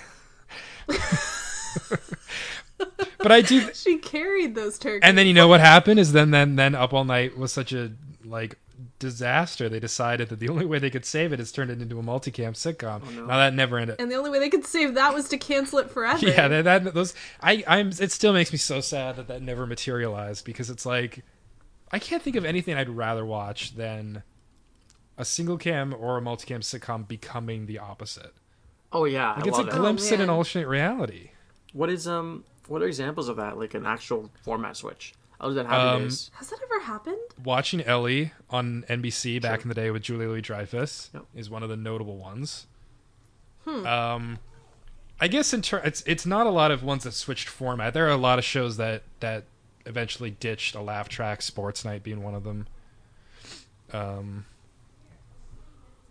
yeah, I don't know. Um, you, did you, you mention Happy Days? Like Happy, that Happy Days have been one of pilot was um was single cam. Yeah, That's bizarre. Yeah. It it was well, and and you know the eldest Cunningham child, uh, never he uh, he got destroyed in the switch. um, the the very the very transition tore him limb from limb. He he dematerialized with his basketball somewhere in between the first and second episode. R.I.P. Chuck. The most frustrating thing is Chuck Cunningham. try to talk to parents about like the styles of television if they don't if they like they like television but they don't actually care about how it's made. Um like i remember when my dad was watching um like that first season of true detective and there was that episode of the seven minute uh the, the seven minute take and it just lost on him because he didn't notice. And like you know i showed him like like isn't this amazing? And he just he just like didn't see the like how how the marvel at at how at how impressive it is, and I th- I think even the transition of like this is a multicam show and this is a single cam show, like some people just don't just can't grasp that idea, which is wild. Yeah, well, and then you know, like the concept of if you just kind of passively go, okay, like an example of a single cam show is The Office. Well, The Office actually shot with two cameras, but it, it's still not a multicam show. It's a and like trying to explain that. It's a that, single cam Yeah. show in terms as as it's edited. Like it doesn't matter how many yeah, cameras. are but there. it's it's an over it's an over shoulder. You know, they they sometimes needed two cameras to keep the day moving, and that's true of a lot of shows. I think New Girl also shoots with two, but it's like no, you ha- like trying to explain that to someone who doesn't care enough. Like Yeah. literally, you have to be like, okay, multicam is is a staged, essentially a staged show. It's the same thing as when when you if you if you try to men, if you try to make reference to the laugh track and people want to say it's not a laugh track, it's all like it's it's recorded in front of a real audience, and you have to be like, That's me. bro, chill. I'm trying to make a point about like that's not what I mean. How I Met Your Mother was uh, recorded in front of hostages. Yeah, they would record the episode and then and then actually bring it to a live studio audience because they switch sets so many times. yeah, that was a that was a I do remember that quote saying that it would feel like a hostage situation if they were to film that in front of a live audience because there are like there you can go to YouTube and watch clips of people who are like, look, it's the same. You can hear the mm-hmm. same voice laughing. Yeah, But yeah, there my favorite was. there are times my- where I try to com- Sorry, go ahead. Oh. My aunt and uncle's um their goddaughter Yeah. used to work on the show Mom, Oh yeah. and she was like telling me that she invited them out to a recording or to a taping, and and their laughs got recorded on on like two or three episodes. And there's nothing funnier to me than being able to hear someone's awkward laugh that you recognize on a show. um, yeah, there there are two episodes of the show Mom that you can hear my uncle very distinctly laughing in, and um, and I I just yeah, uh, the live studio audience is not a myth because No. a person can tank a show. but producers love awkward laughers. What were you saying? Um. Oh, I, th- I think I was just gonna say, like, you know, there have been times where I've tried, I've wanted to criticize, where like, oh, it's it certainly sounds as if the um like volume of the of the audience response on like Big Bang Theory feels overly loud compared to other sitcoms, and it's like, okay, I don't have enough characters in my tweet to say like live studio audience response track or like whatever, so I'll use the words laugh track, and people try to get annoyed about like it's not with a laugh track it's recorded in front of a real audience. And it's like okay great but that's not i don't that's not what i'm want to talk about. Like that is a boring conversation. I'm trying to talk about something else and i just feel like that's a frustrating thing where people want to get caught up in semantics and it's like or we could talk about anything more interesting. My my college sitcom professor um kind of came from the same era of like his favorite show is Big Bang Theory because it it tapes like those old shows from the 70s and 80s. In, in how it's made, like it's made very classically, which is why old people watch it, which is why it has such high ratings. Um, but yeah, like in in that like school of thought, it's like the bigger the laugh, the better. And I'm like, I don't think that's necessarily what does it. And I think that was evidenced going back to this episode of like, yeah, people were riotously laughing at Octavia Spencer talking about breadcrumbs. Mm-hmm. But at the same time, like, if you were to take that laugh away, would it be that funny? It's like funny, but it's not a good impression. and, You know? and and it's also just like I I feel like there's no winning because I also you know I totally agree with that and yet the, when they when they people actually put the clip on YouTube of like a Big Bang Theory without the laughter I, I just want to be like go fuck yourself like just like this isn't like I like I see what you're trying but like I also think you're kind of being like I don't know I'm I'm stubborn It's a little bit, yeah, it's a little bit. uh Mhm. like I feel like it Ultimately, shows are hard to make, though. oh you know, yeah like and that's we have to consider that, I guess, to some degree. I just think it's like it is, it's become the most boring opinion ever to be like multicam shows suck, and I think that's what those videos are trying to say. So, I think what they're trying to say is the Big Bang Theory is poorly written. mhm. But at the same time, I you know I don't or didn't I don't know what the the current status up to the minute is on the Carmichael show, but I I didn't always find the Carmichael show to be funny, ha ha, minute to minute either. But you do have to have those sounds in there to keep the show moving. Yeah.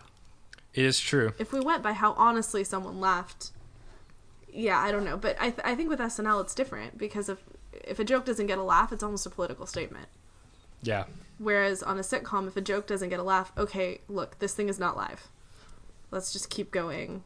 I, I think the We'll fix worst thing post. is like we have to have a joke here. the people who they say like SNL isn't funny anymore, and it's always like they loved it in high school, but now they don't. You know, it's always somebody who doesn't watch the show. it frustrates me Yeah. to no end. Mm-hmm. I I will say like as somebody who's a, a huge fan of SNL and and has been for you know pretty much my whole life like I will say I I haven't the season hasn't grabbed me the way past seasons have. Um but at the same time, yeah, like if I look back I'm like, "Oh, the best seasons were when I was, you know, age 14 to 20." Well, okay, is that my maturity? You know, like do we all love SNL the most when we're in high school and college? That's certainly what is it really- Lorne Michaels thinks. Or is it really that it's better? Because yeah, I would postulate it's probably a maturity level thing. It's maybe aimed towards high school and college, and then if you still appreciate it, you still appreciate it. But I think it people's love of the show like ties into what they were doing when they were watching it.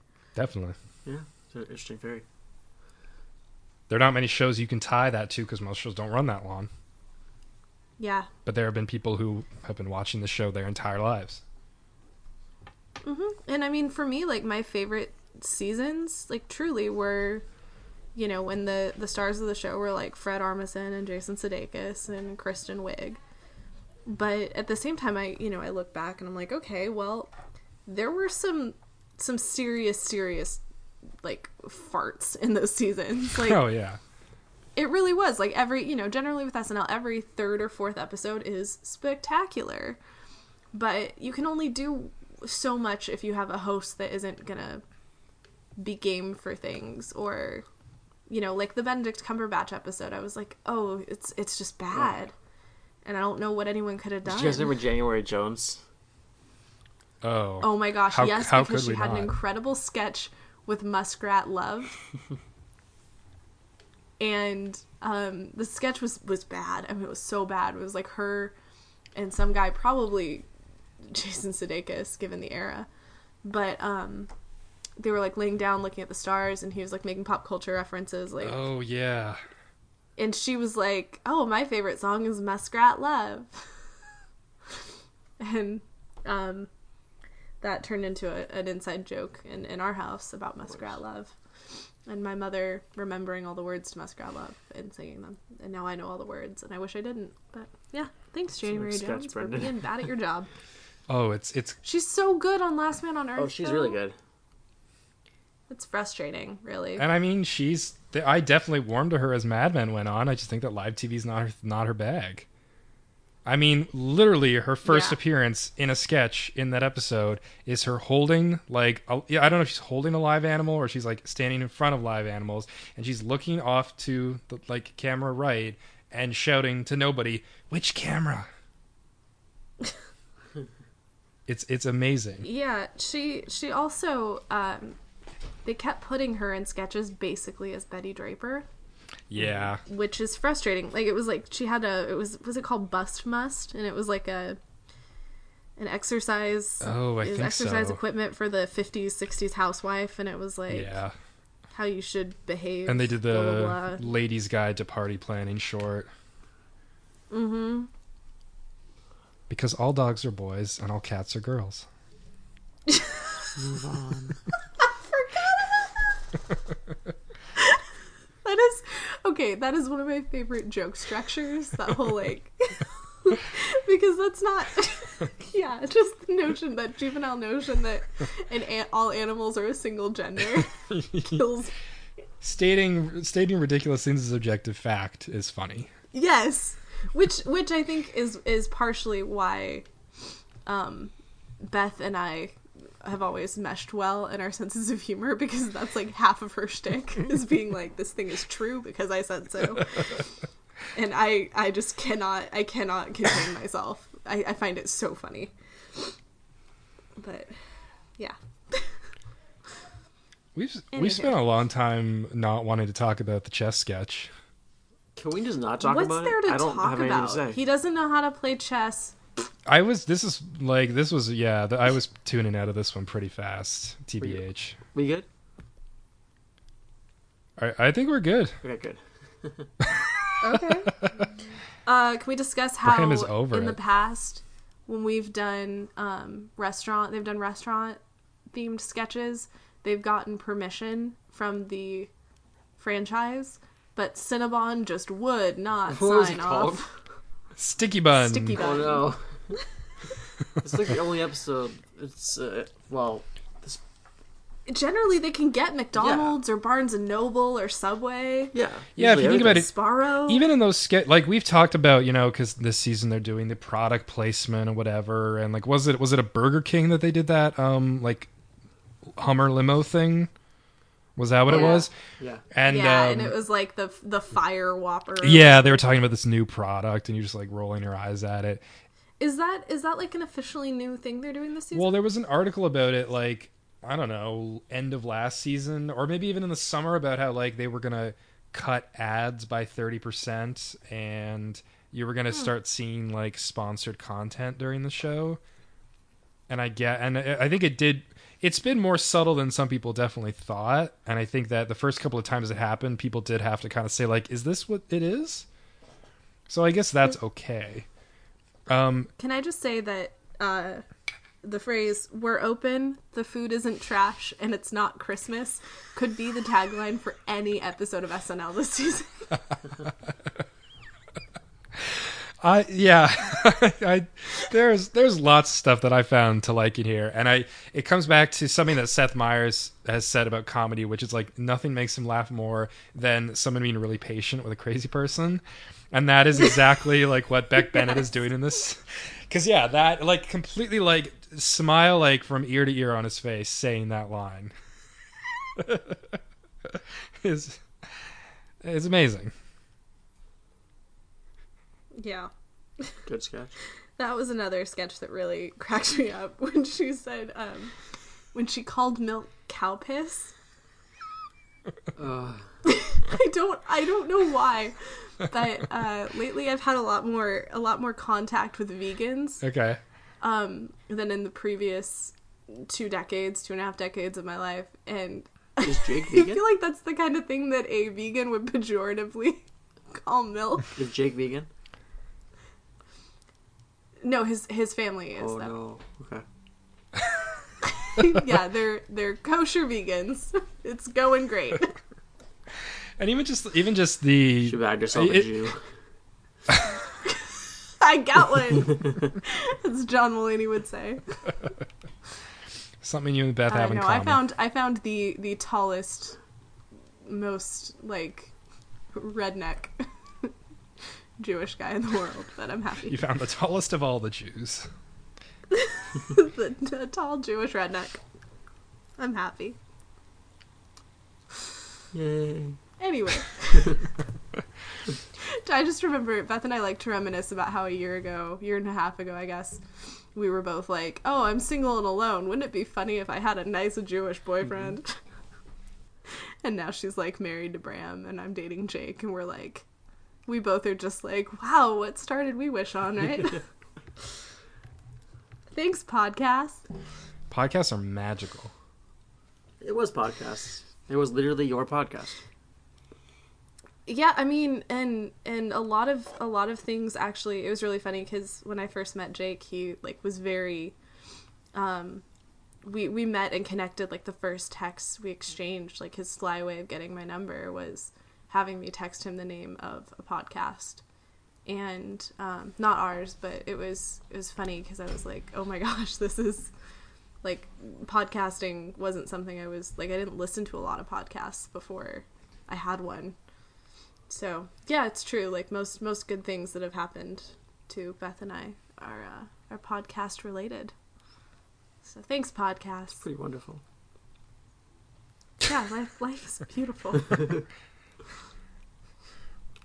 This is some sponsored content for podcasts. and Jewish They're men. It's true. I'm surprised how the whole the year of events worked out, but they worked out. Holy crap! Yeah, no, I. Phew. No kidding, but yeah, everything everything uh, came full circle. We're good. It's all good. They worked out okay. We're all cute. We're all cute. we bring that back. Um. Oh, the other thing that. So yeah, we're. Sorry, what, what What? were you gonna say?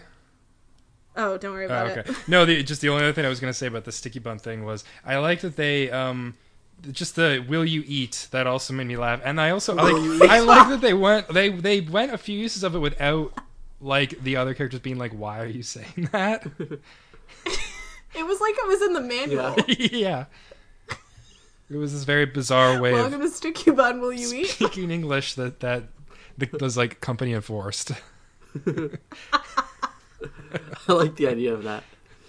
yeah Oh man, yeah. it's it's the new. Can I get you anything? yeah Um, okay. I I need like I need like a um, a, like a courtroom teddy bear, and uh, a safe like a, a what's the term I'm looking for? A shock blanket, and like a safe space, like a panic room. And if we're gonna discuss Chucky chocolate, ooh Okay. well you're skipping over the wine bar though oh. We, we also entirely skip weekend update, but I don't really care about It's that. It's good. there. eh, It happened. yeah. I don't remember. Weekend don't update continues to be on every episode of Saturday Night Live. Michael Che and Colin Jost continue to host. We haven't it. done an evening episode in a while, so maybe It's the vibe loose. is a What? bit low energy, but We're all uh, low energy. I'm full of energy. well, you're drinking, so honestly I'm ready to like go. i Huh? i i feel i feel like i'm almost um like too high energy okay. i'm sorry but it's not that late here I picked a really so- bad chair with not good back support, so Aw, buddy we're we're getting through it. you'll be all right Can anyone actually remind me like what the premise of this wine bar sketch is? I don't know what it is. Is this just, i don't think it was when i did when i did my watch i didn't do it live i did it today okay? um on nbc.com and i don't remember a wine bar sketch i didn't take I notes watched on it, but I don't remember what happened in it. I think Oh, okay. oh, what's, I oh, think oh, what was oh. happening is Cecily Strong like Yes. was out with her friends, The black friend. and she was like excited to introduce Oh! them to Octavia Spencer. i remember that now and I guess the idea was like she was like affecting all these like um basically like black people talk like this or like and do this kind of like talking and ma- like as if she was the like her like sassy black gal pal and she was kind of just like a plain boring lady Yes. Okay, I remember the sketch now. Mm-hmm. Uh, I will say I I laughed really hard at the specific shout out to Diet Right. what is that It is uh, if if I'm correct, um, it's a generic grocery store brand version of Diet Oh, okay, I know that. okay Is it like Can you like get it in like vending machines at the cash register for like fifty cents? I don't know. uh, Not to my knowledge. I think it's it's um the generic brand of a certain grocery store chain. Uh, but I couldn't tell you which one. I'm assuming with Rite, it's like being R I T E. It's whatever's affiliated with Rite Aid, the pharmacy. Right. Um, but yeah, it's like it's like a very, very generic. It's kind of like having like Doctor Thunder instead of Dr Pepper. Um, or like soda that's just called lemon lime. Like she was like, I want a two liter of lemon lime soda. That's for like copyrights and stuff. I assume. But the thing is, Diet Right is a real brand. That's what killed me. It's it's a real generic brand. Lemon lime is a brand. No, no, no. Diet Oh, Right. okay. Yeah, yeah. No, it's not one that I've heard of, but we're um we're from Canada. We don't know real things. Brandon, you- Can I just say, okay, when I when I went to Google it, I typed in diet space. Here's what Google uh, suggests: diet pills, diet plans, diet coke, diet racism, diet doctor. Diet racism. Brendan, do you um Discuss. have you drank uh, Spritz Up? Spritz up. Spritz Up. Good God. Spritz up. It's disgusting. That is a Okay, hey. Diet Right is a brand of no calorie soft drinks originally distributed by the RC Cola Oh, Company. okay, so it's not Rite Aid. wow. RC Cola. RC is literally the, the It's- grocery s- like like what you buy for cheap. Manufacturer Cott Beverages and Dr. Pepper Snapple Group. Introduced 1958. Wait, Yeah, RC is the the- same company as, as that? No, it was originally distributed by Oh, RC. okay, good. It looks like it was purchased. Good. There was a reformulation because it originally used cyclamate. Then they forced the beverage to be reformulated with saccharin. And then it was reformulated to make it the first sodium free diet soda. And then saccharin was replaced with NutraSweet brand aspartame. And then in the 90s, several fruit flavors variety of fruit flavored varieties of Diet Right were introduced. And then now it uses Splenda. yeah. And then the next section in Wikipedia is brand decline. so there's that. I'm looking forward to the brand decline of Spritz Up and Diet Spritz Up. Yeah. Um, so I have a Canadian thing that's recently come into my life, Okay. uh, by the name of Letterkenny. Oh, okay. Yes. The Crave TV original series. Yep. What about it? Brother, brother and boyfriend really love it. Uh, I'm still working on it. Is it? Is it like? Like, are you embarrassed I'm- by Letterkenny I or don't what? like it because it seems I don't either. stereotypical. I don't. I guess I'm no more embarrassed by it than I was by like the Trailer Park Boys. No, Yeah. Trailer Park Boys seem actually funny. Ooh. I mean, Mhm. They weren't funny to I me. about that, Most people hold the opposite opinion. I'm gonna I be didn't honest. watch it, but I, I could see the the idea of Trailer Park Boys being funny. But Letterkenny is like really just kind of, ugh. It's clever in its pacing, but I yeah my my general feel is like I couldn't sit down and watch a full. Does it series does it of this. air in the United States? No, it was. I don't think it does uh, yet. My my brother discovered it because he's gotten into watching hockey, Okay. and um, yeah, I don't know. There there are certain. So my my boyfriend grew up on like a ranch, um. So when my brother showed it to my boyfriend, it was like Jake was like, "Oh, some of this like terminology makes sense to me, and it's funny." And so like it it became a very like inside kind of funny For for con but like as someone who doesn't participate in hockey or like farming i'm kind of like hmm, okay well i mean occasionally it, it uses like very quippy like dialogue but overall i'm kind of like uh for for context, Letterkenny actually got the post Super Bowl spot in Canada. It aired right after Super Bowl. Yeah, it did. It did.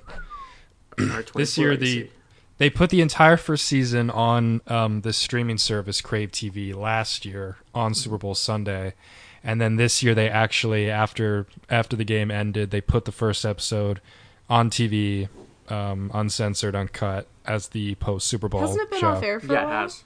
It what is. Yeah. was they, they they it was available for streaming and then it aired on um, basic cable comedy network and then it uh it then aired on the free TV channel uncensored after Super Bowl. I guess season two is happening too. yeah, season two. Well, season two was was didn't that come out on Christmas Day? Yeah, okay, I think you're right. So I guess there's been two seasons, and then even though like you know they've done a dozen episodes, they circle back and they show the very first one because they're trying to obviously get people to be very excited about this. And it's it's very Okay. interesting because the star of that show is also the star of like what you could maybe argue is like the number one kind of like police procedural in Canada, and like it's interesting to be this kind of like double um Because he created Wait. that. he did Rookie yeah and it's is very much one? based on what's that Is it Ricky Blue? It's based on Listowel. yeah Brendan?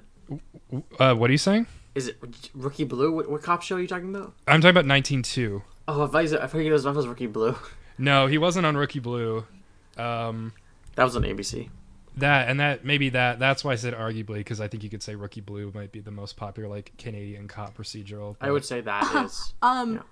um, Flashpoint. Flashpoint. Anybody? that was Oh. on CBS. great series. I grew up. All, all, all the Flashpoint. best ones aired on the uh, aired during the summer on CBS or ABC. Yeah, they they all air on summer in American TV. Saving Hope. Saving Hope was another Well, one. they, it aired on like Channel Three. you know what? You know what's crazy about Saving Hope is like Saving Hope is one of those shows that um like came and went for a summer on NBC and like that show's still on in Canada, isn't it? Yeah. It's ending. Yeah, it's What show? the uh, Saving Hope. It was this thing where like a nurse, but like and like a dead people like tells her like how to save people or something. Oh, okay, I was gonna say Raising Hope has been off air for a while, but if it's continuing in Canada, Okay, what's that chocolate sketch, guys? Ugh. Uh, I need an adult if we're gonna go. Beck Bennett. It's very disturbing. I never know how I feel about these sketches that basically start out like announcing, like, a like oh thank God that thing is gone, when like obviously it's gonna come back, but also is like they're referencing something like pretty horrible and we don't really know what it is, and it's like I feel like it And the thing was awful. it was and it and it it creates expectations or whatever the the the I don't know. I think it's like I feel like it's an immediate setup for failure. Yeah. I mean, I I enjoyed seeing Beck Bennett at the start before he really knew what was happening. But He was. He, he had I- rosy cheeks. Yeah, that was I too wrote creepy. down WTF Pee Wee Herman. yeah. Uh huh. I don't know. Okay. I didn't like. I but I. I respect Pee Wee Herman more than this guy. I just I don't know. Now this aired after the second musical guest, right? So it's like very much a ten to one, five to one. This was the second to last sketch of the night, I believe. Yes.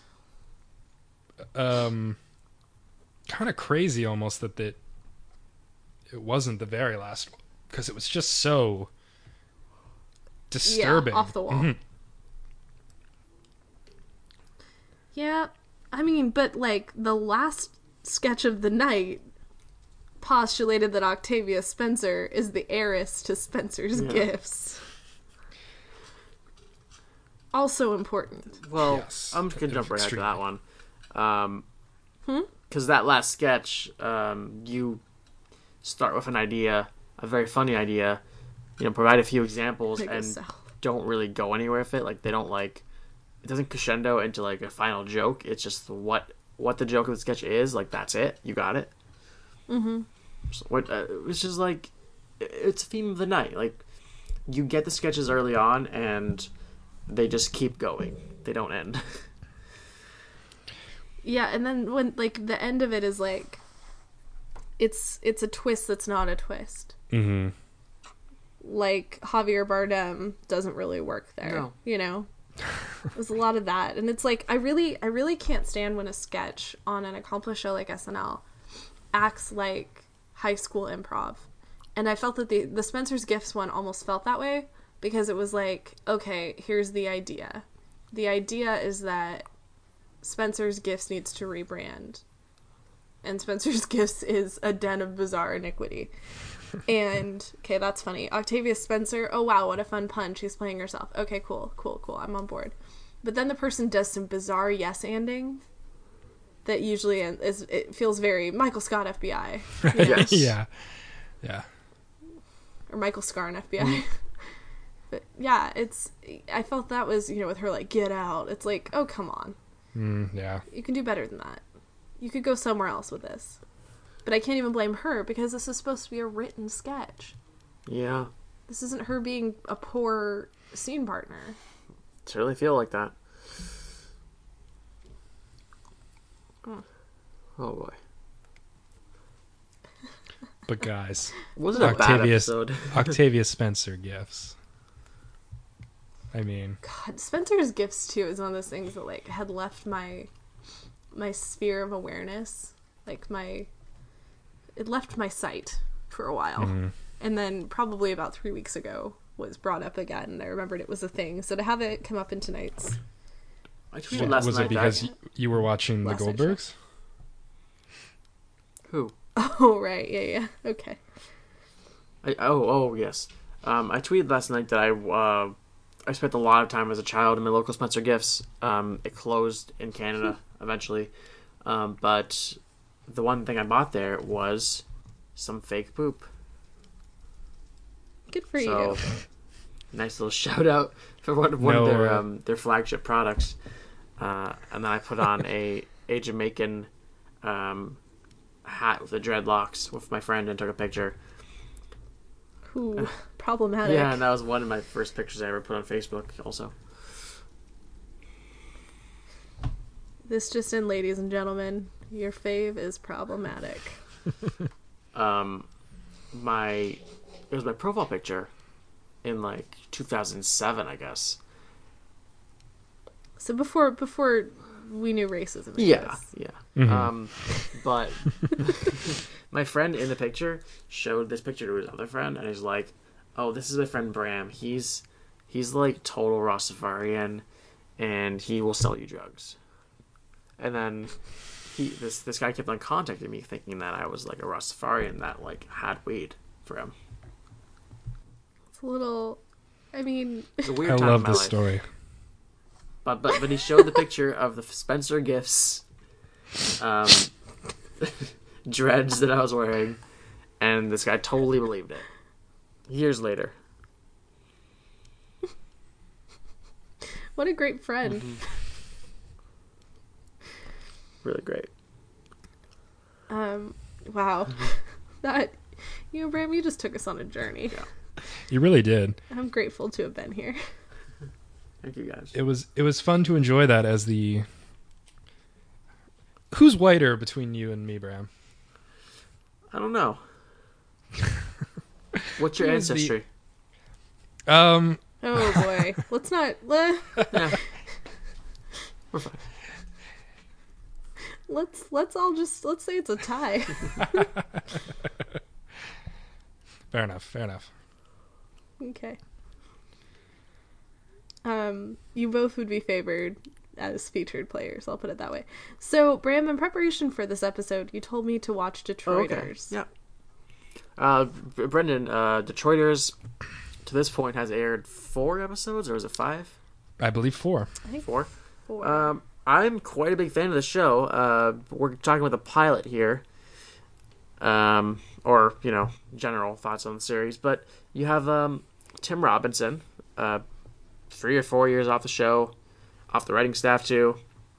He's clearly uh, slimmed down, uh, and then you got Sam Richardson, um, Veep, other various things, and they got the series. Himself. They got this series where they're ad men in Detroit. I love it. It's a very- Memphis. I do think it's a good premise that like um you know obviously Mad Men made advertising a big um thing for television um no, I'm not going to pretend that like they invented advertising on TV, but I'm just saying like that like like made it very popular. But I do think that like local advertising is an interesting angle that um, is good fodder for comedy. I think. Especially in a in a city that is notoriously not doing great Mm-hmm. um, to the extent that detroit is not doing great yeah. i mean yeah it, oh man i love it so much you guys It's so funny. it is in the first episode i was so surprised the first episode is probably the cleanest which i feel like is unusual because usually the first episode is you know the one that's intended to grab all all kinds of attention and to have it just be kind of like a wholesome pilot was kind of funny to me So you have you have watched all four? Okay. yeah oh i'm Okay. I don't think it's I'm- I'm that a fan. wholesome. I think there was some stuff Steve Higgins that was put out there. who does a great job He's great, yeah. Um, oh my gosh. You guys are the ad kings of detroit. Well, I think why it works is um, even if you you don't live in Detroit and there's some local humor, like uh, in like the third episode or, or whatever, that they have um, funky specs, the the the the, the um, commercial ad. Hunk- hunky, hunky specs, specs, I yeah, think. for the sunglasses uh, that you wear and just start dancing, and it just stops selling the, the glasses at a certain point. It's just dancing, and um, apparently it was a real thing called Sexy Specs in Detroit, Okay. and it was a real ad. I do like the running theme of uh like them at the bar at the end, like kind of watching like the finished product and seeing it like that everything went very wrong. Obviously. It's my favorite. Oh my god, the anchor. I don't usually comment on the commercials, but that was very that is the moment that like sold me on I knew like okay I'm in Every every episode uh, man. starts with a commercial usually. because the way exactly the way he said that and it's been Yeah. kind of like diminishing returns with the news anchor ever since but I still don't want him to ever go away Yeah, Oh, and and the things he says too. Like that's one murder that had a happy ending. but Tim Tim looks incredible. yeah.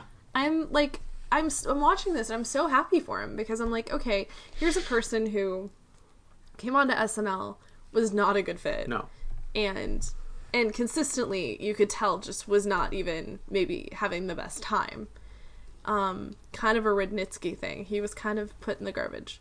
And yet he he has rallied and he's a perfect lead on his own show. He's endearing he's adorable he's self-deprecating and he's got a great comedy partner.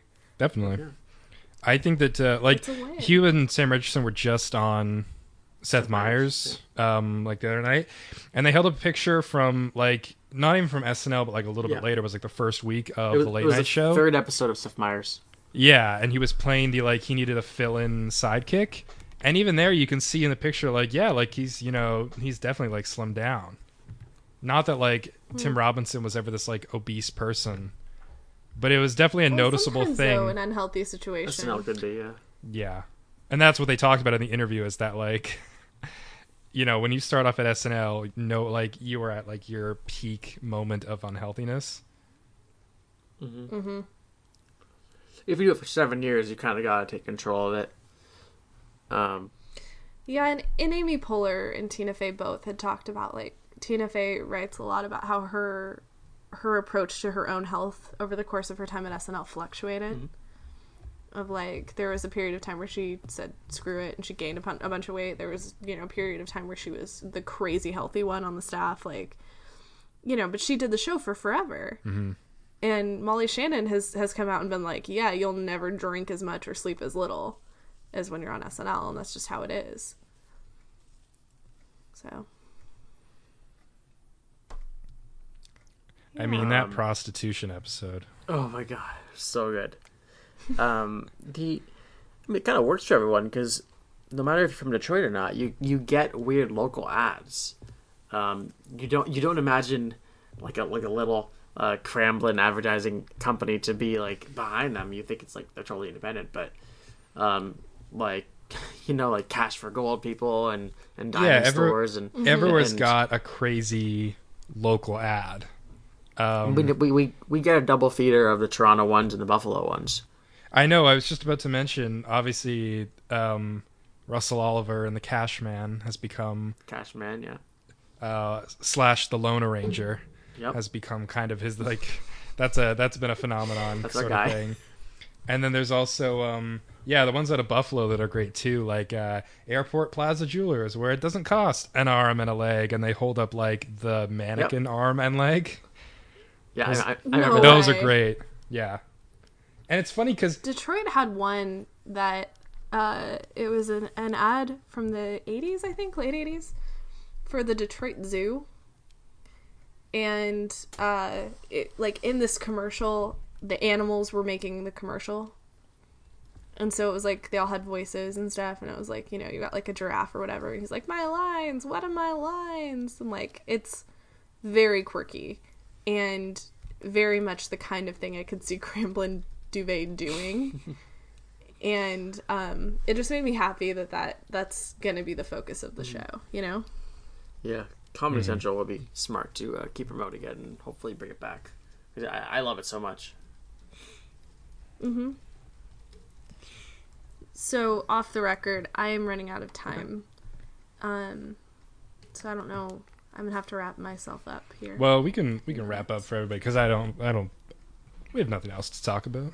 I'm just gonna do a few news drops because we don't have to talk about them. Yeah. Uh, I felt that it was a weird TV thing this week that AMC decided that they're going to expand Chris Hardwick's talking franchise to a talk show that's gonna run during hiatus Oh. weeks. So it's gonna be talking of Chris Hardwick, and he's not gonna be talking about his show. It's gonna be him.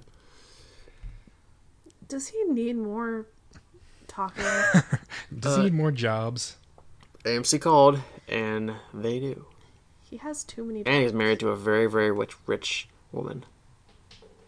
He's he's married to uh to that that nice Hearst girl. Yeah, a nice Hearst girl down the block.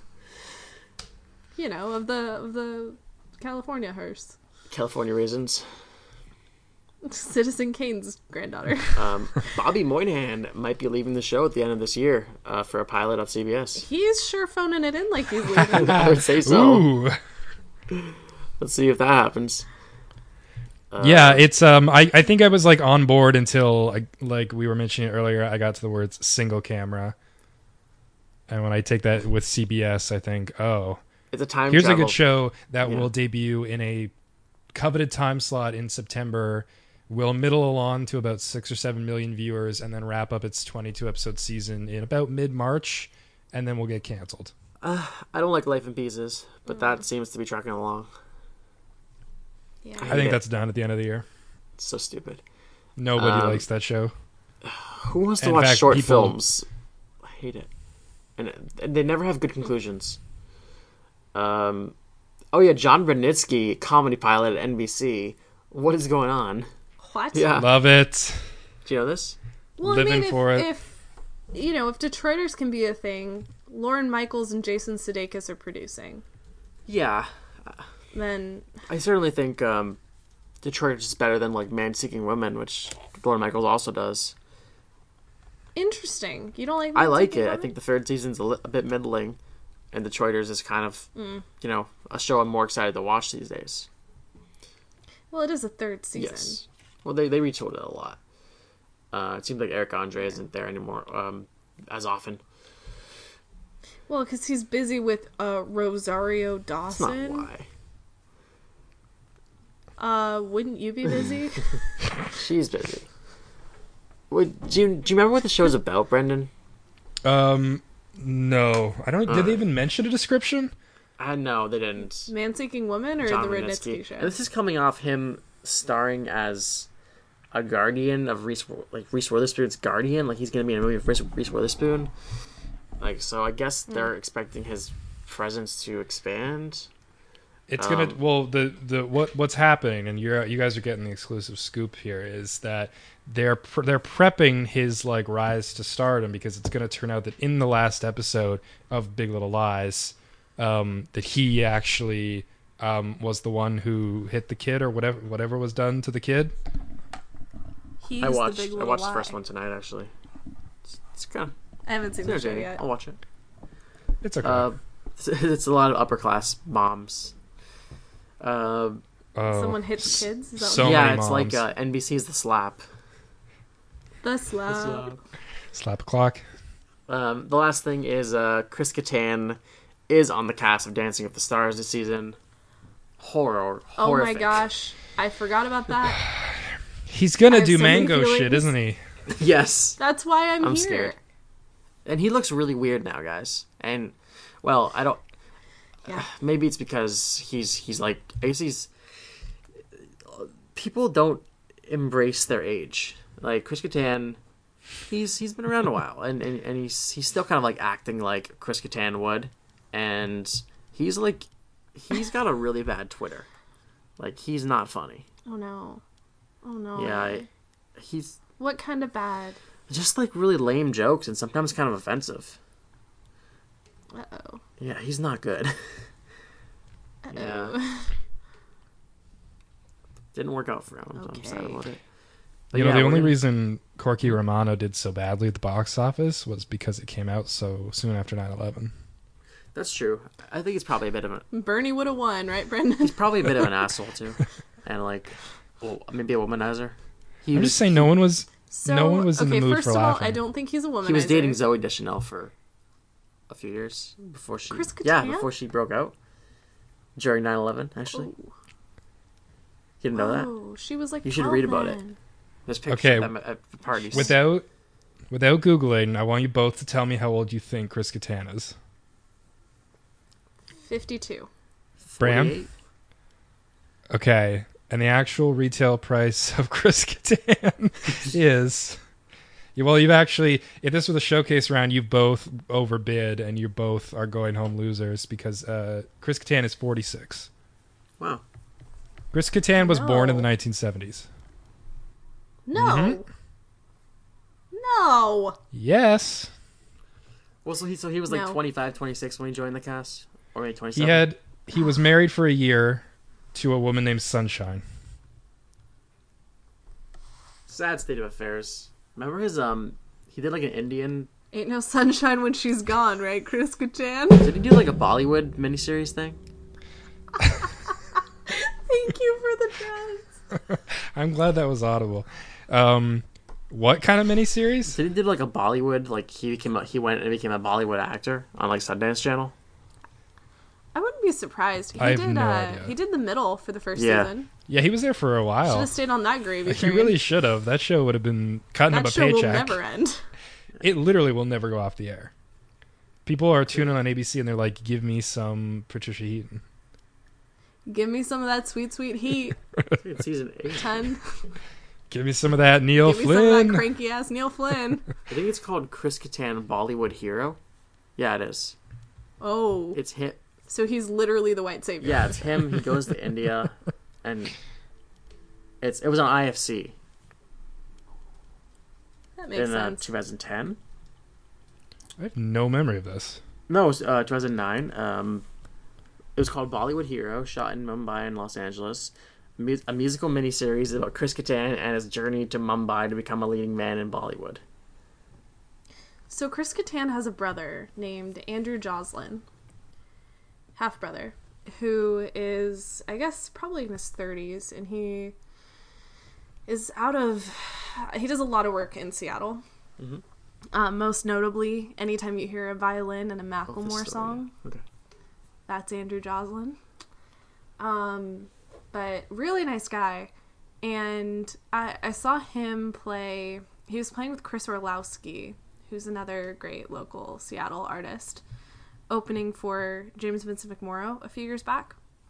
And I'm at the show, and my friend just goes up to the merch table and starts hitting on him and it was great. Like they totally vibed. It was super awesome as far as encounters go. I don't think anything came of it.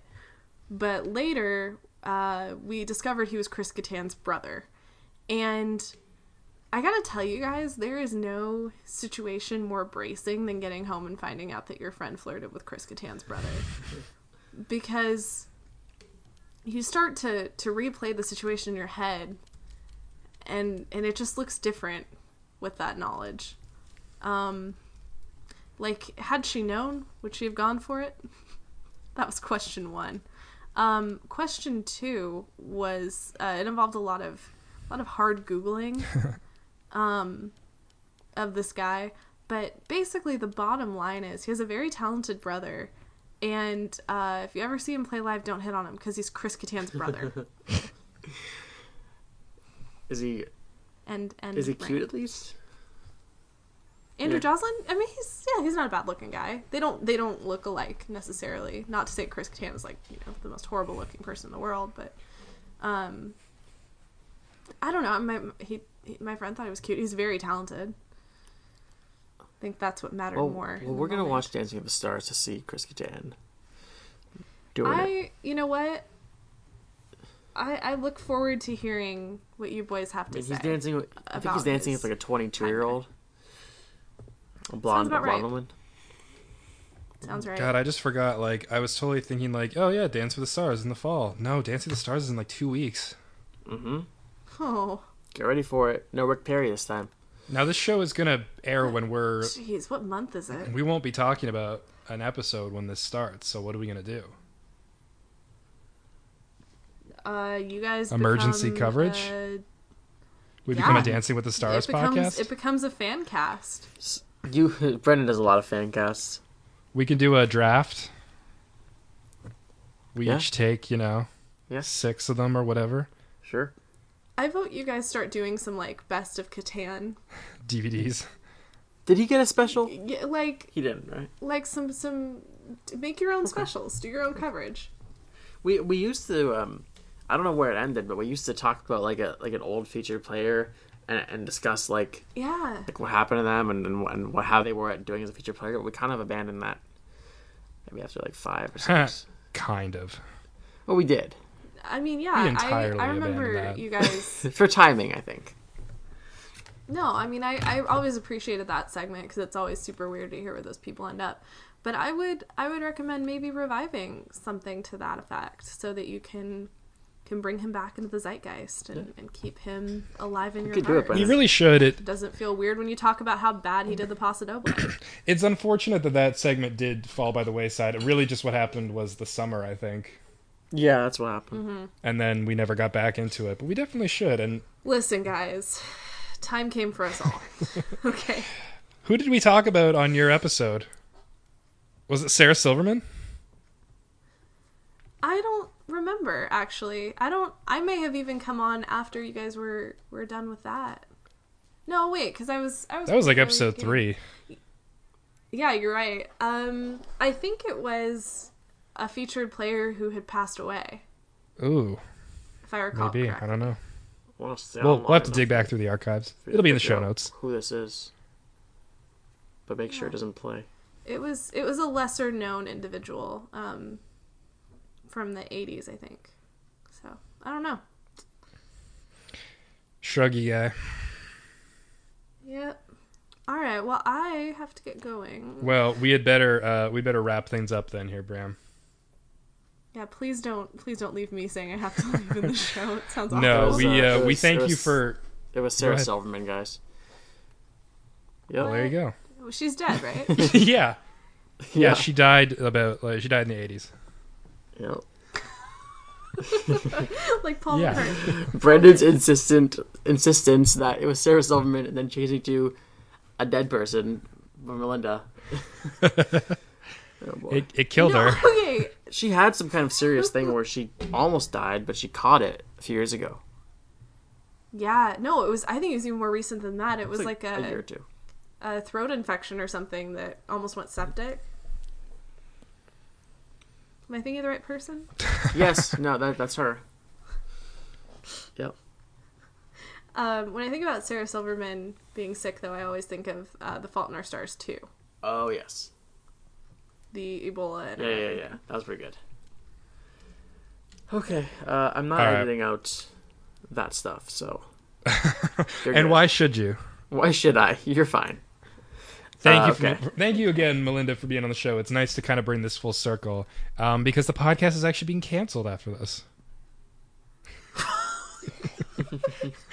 Well, you know what? Um, I I will never say never to reviving my show about canceled TV. So uh, Who knows? Stay Next tuned, week. everybody.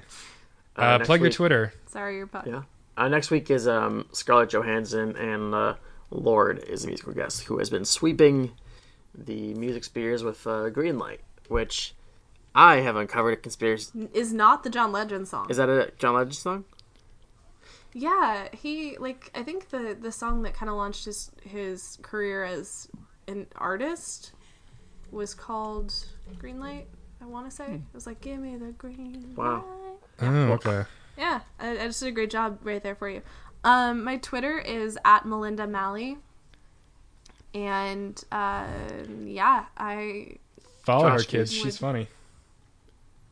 I I'm not I'm not very funny, but hopefully I can uh, enlighten you with some of my daily observations. I, I tweet I tweet a lot about stuff my coworkers say, which is fun for everyone. Tchotchkes, Melynda. Um.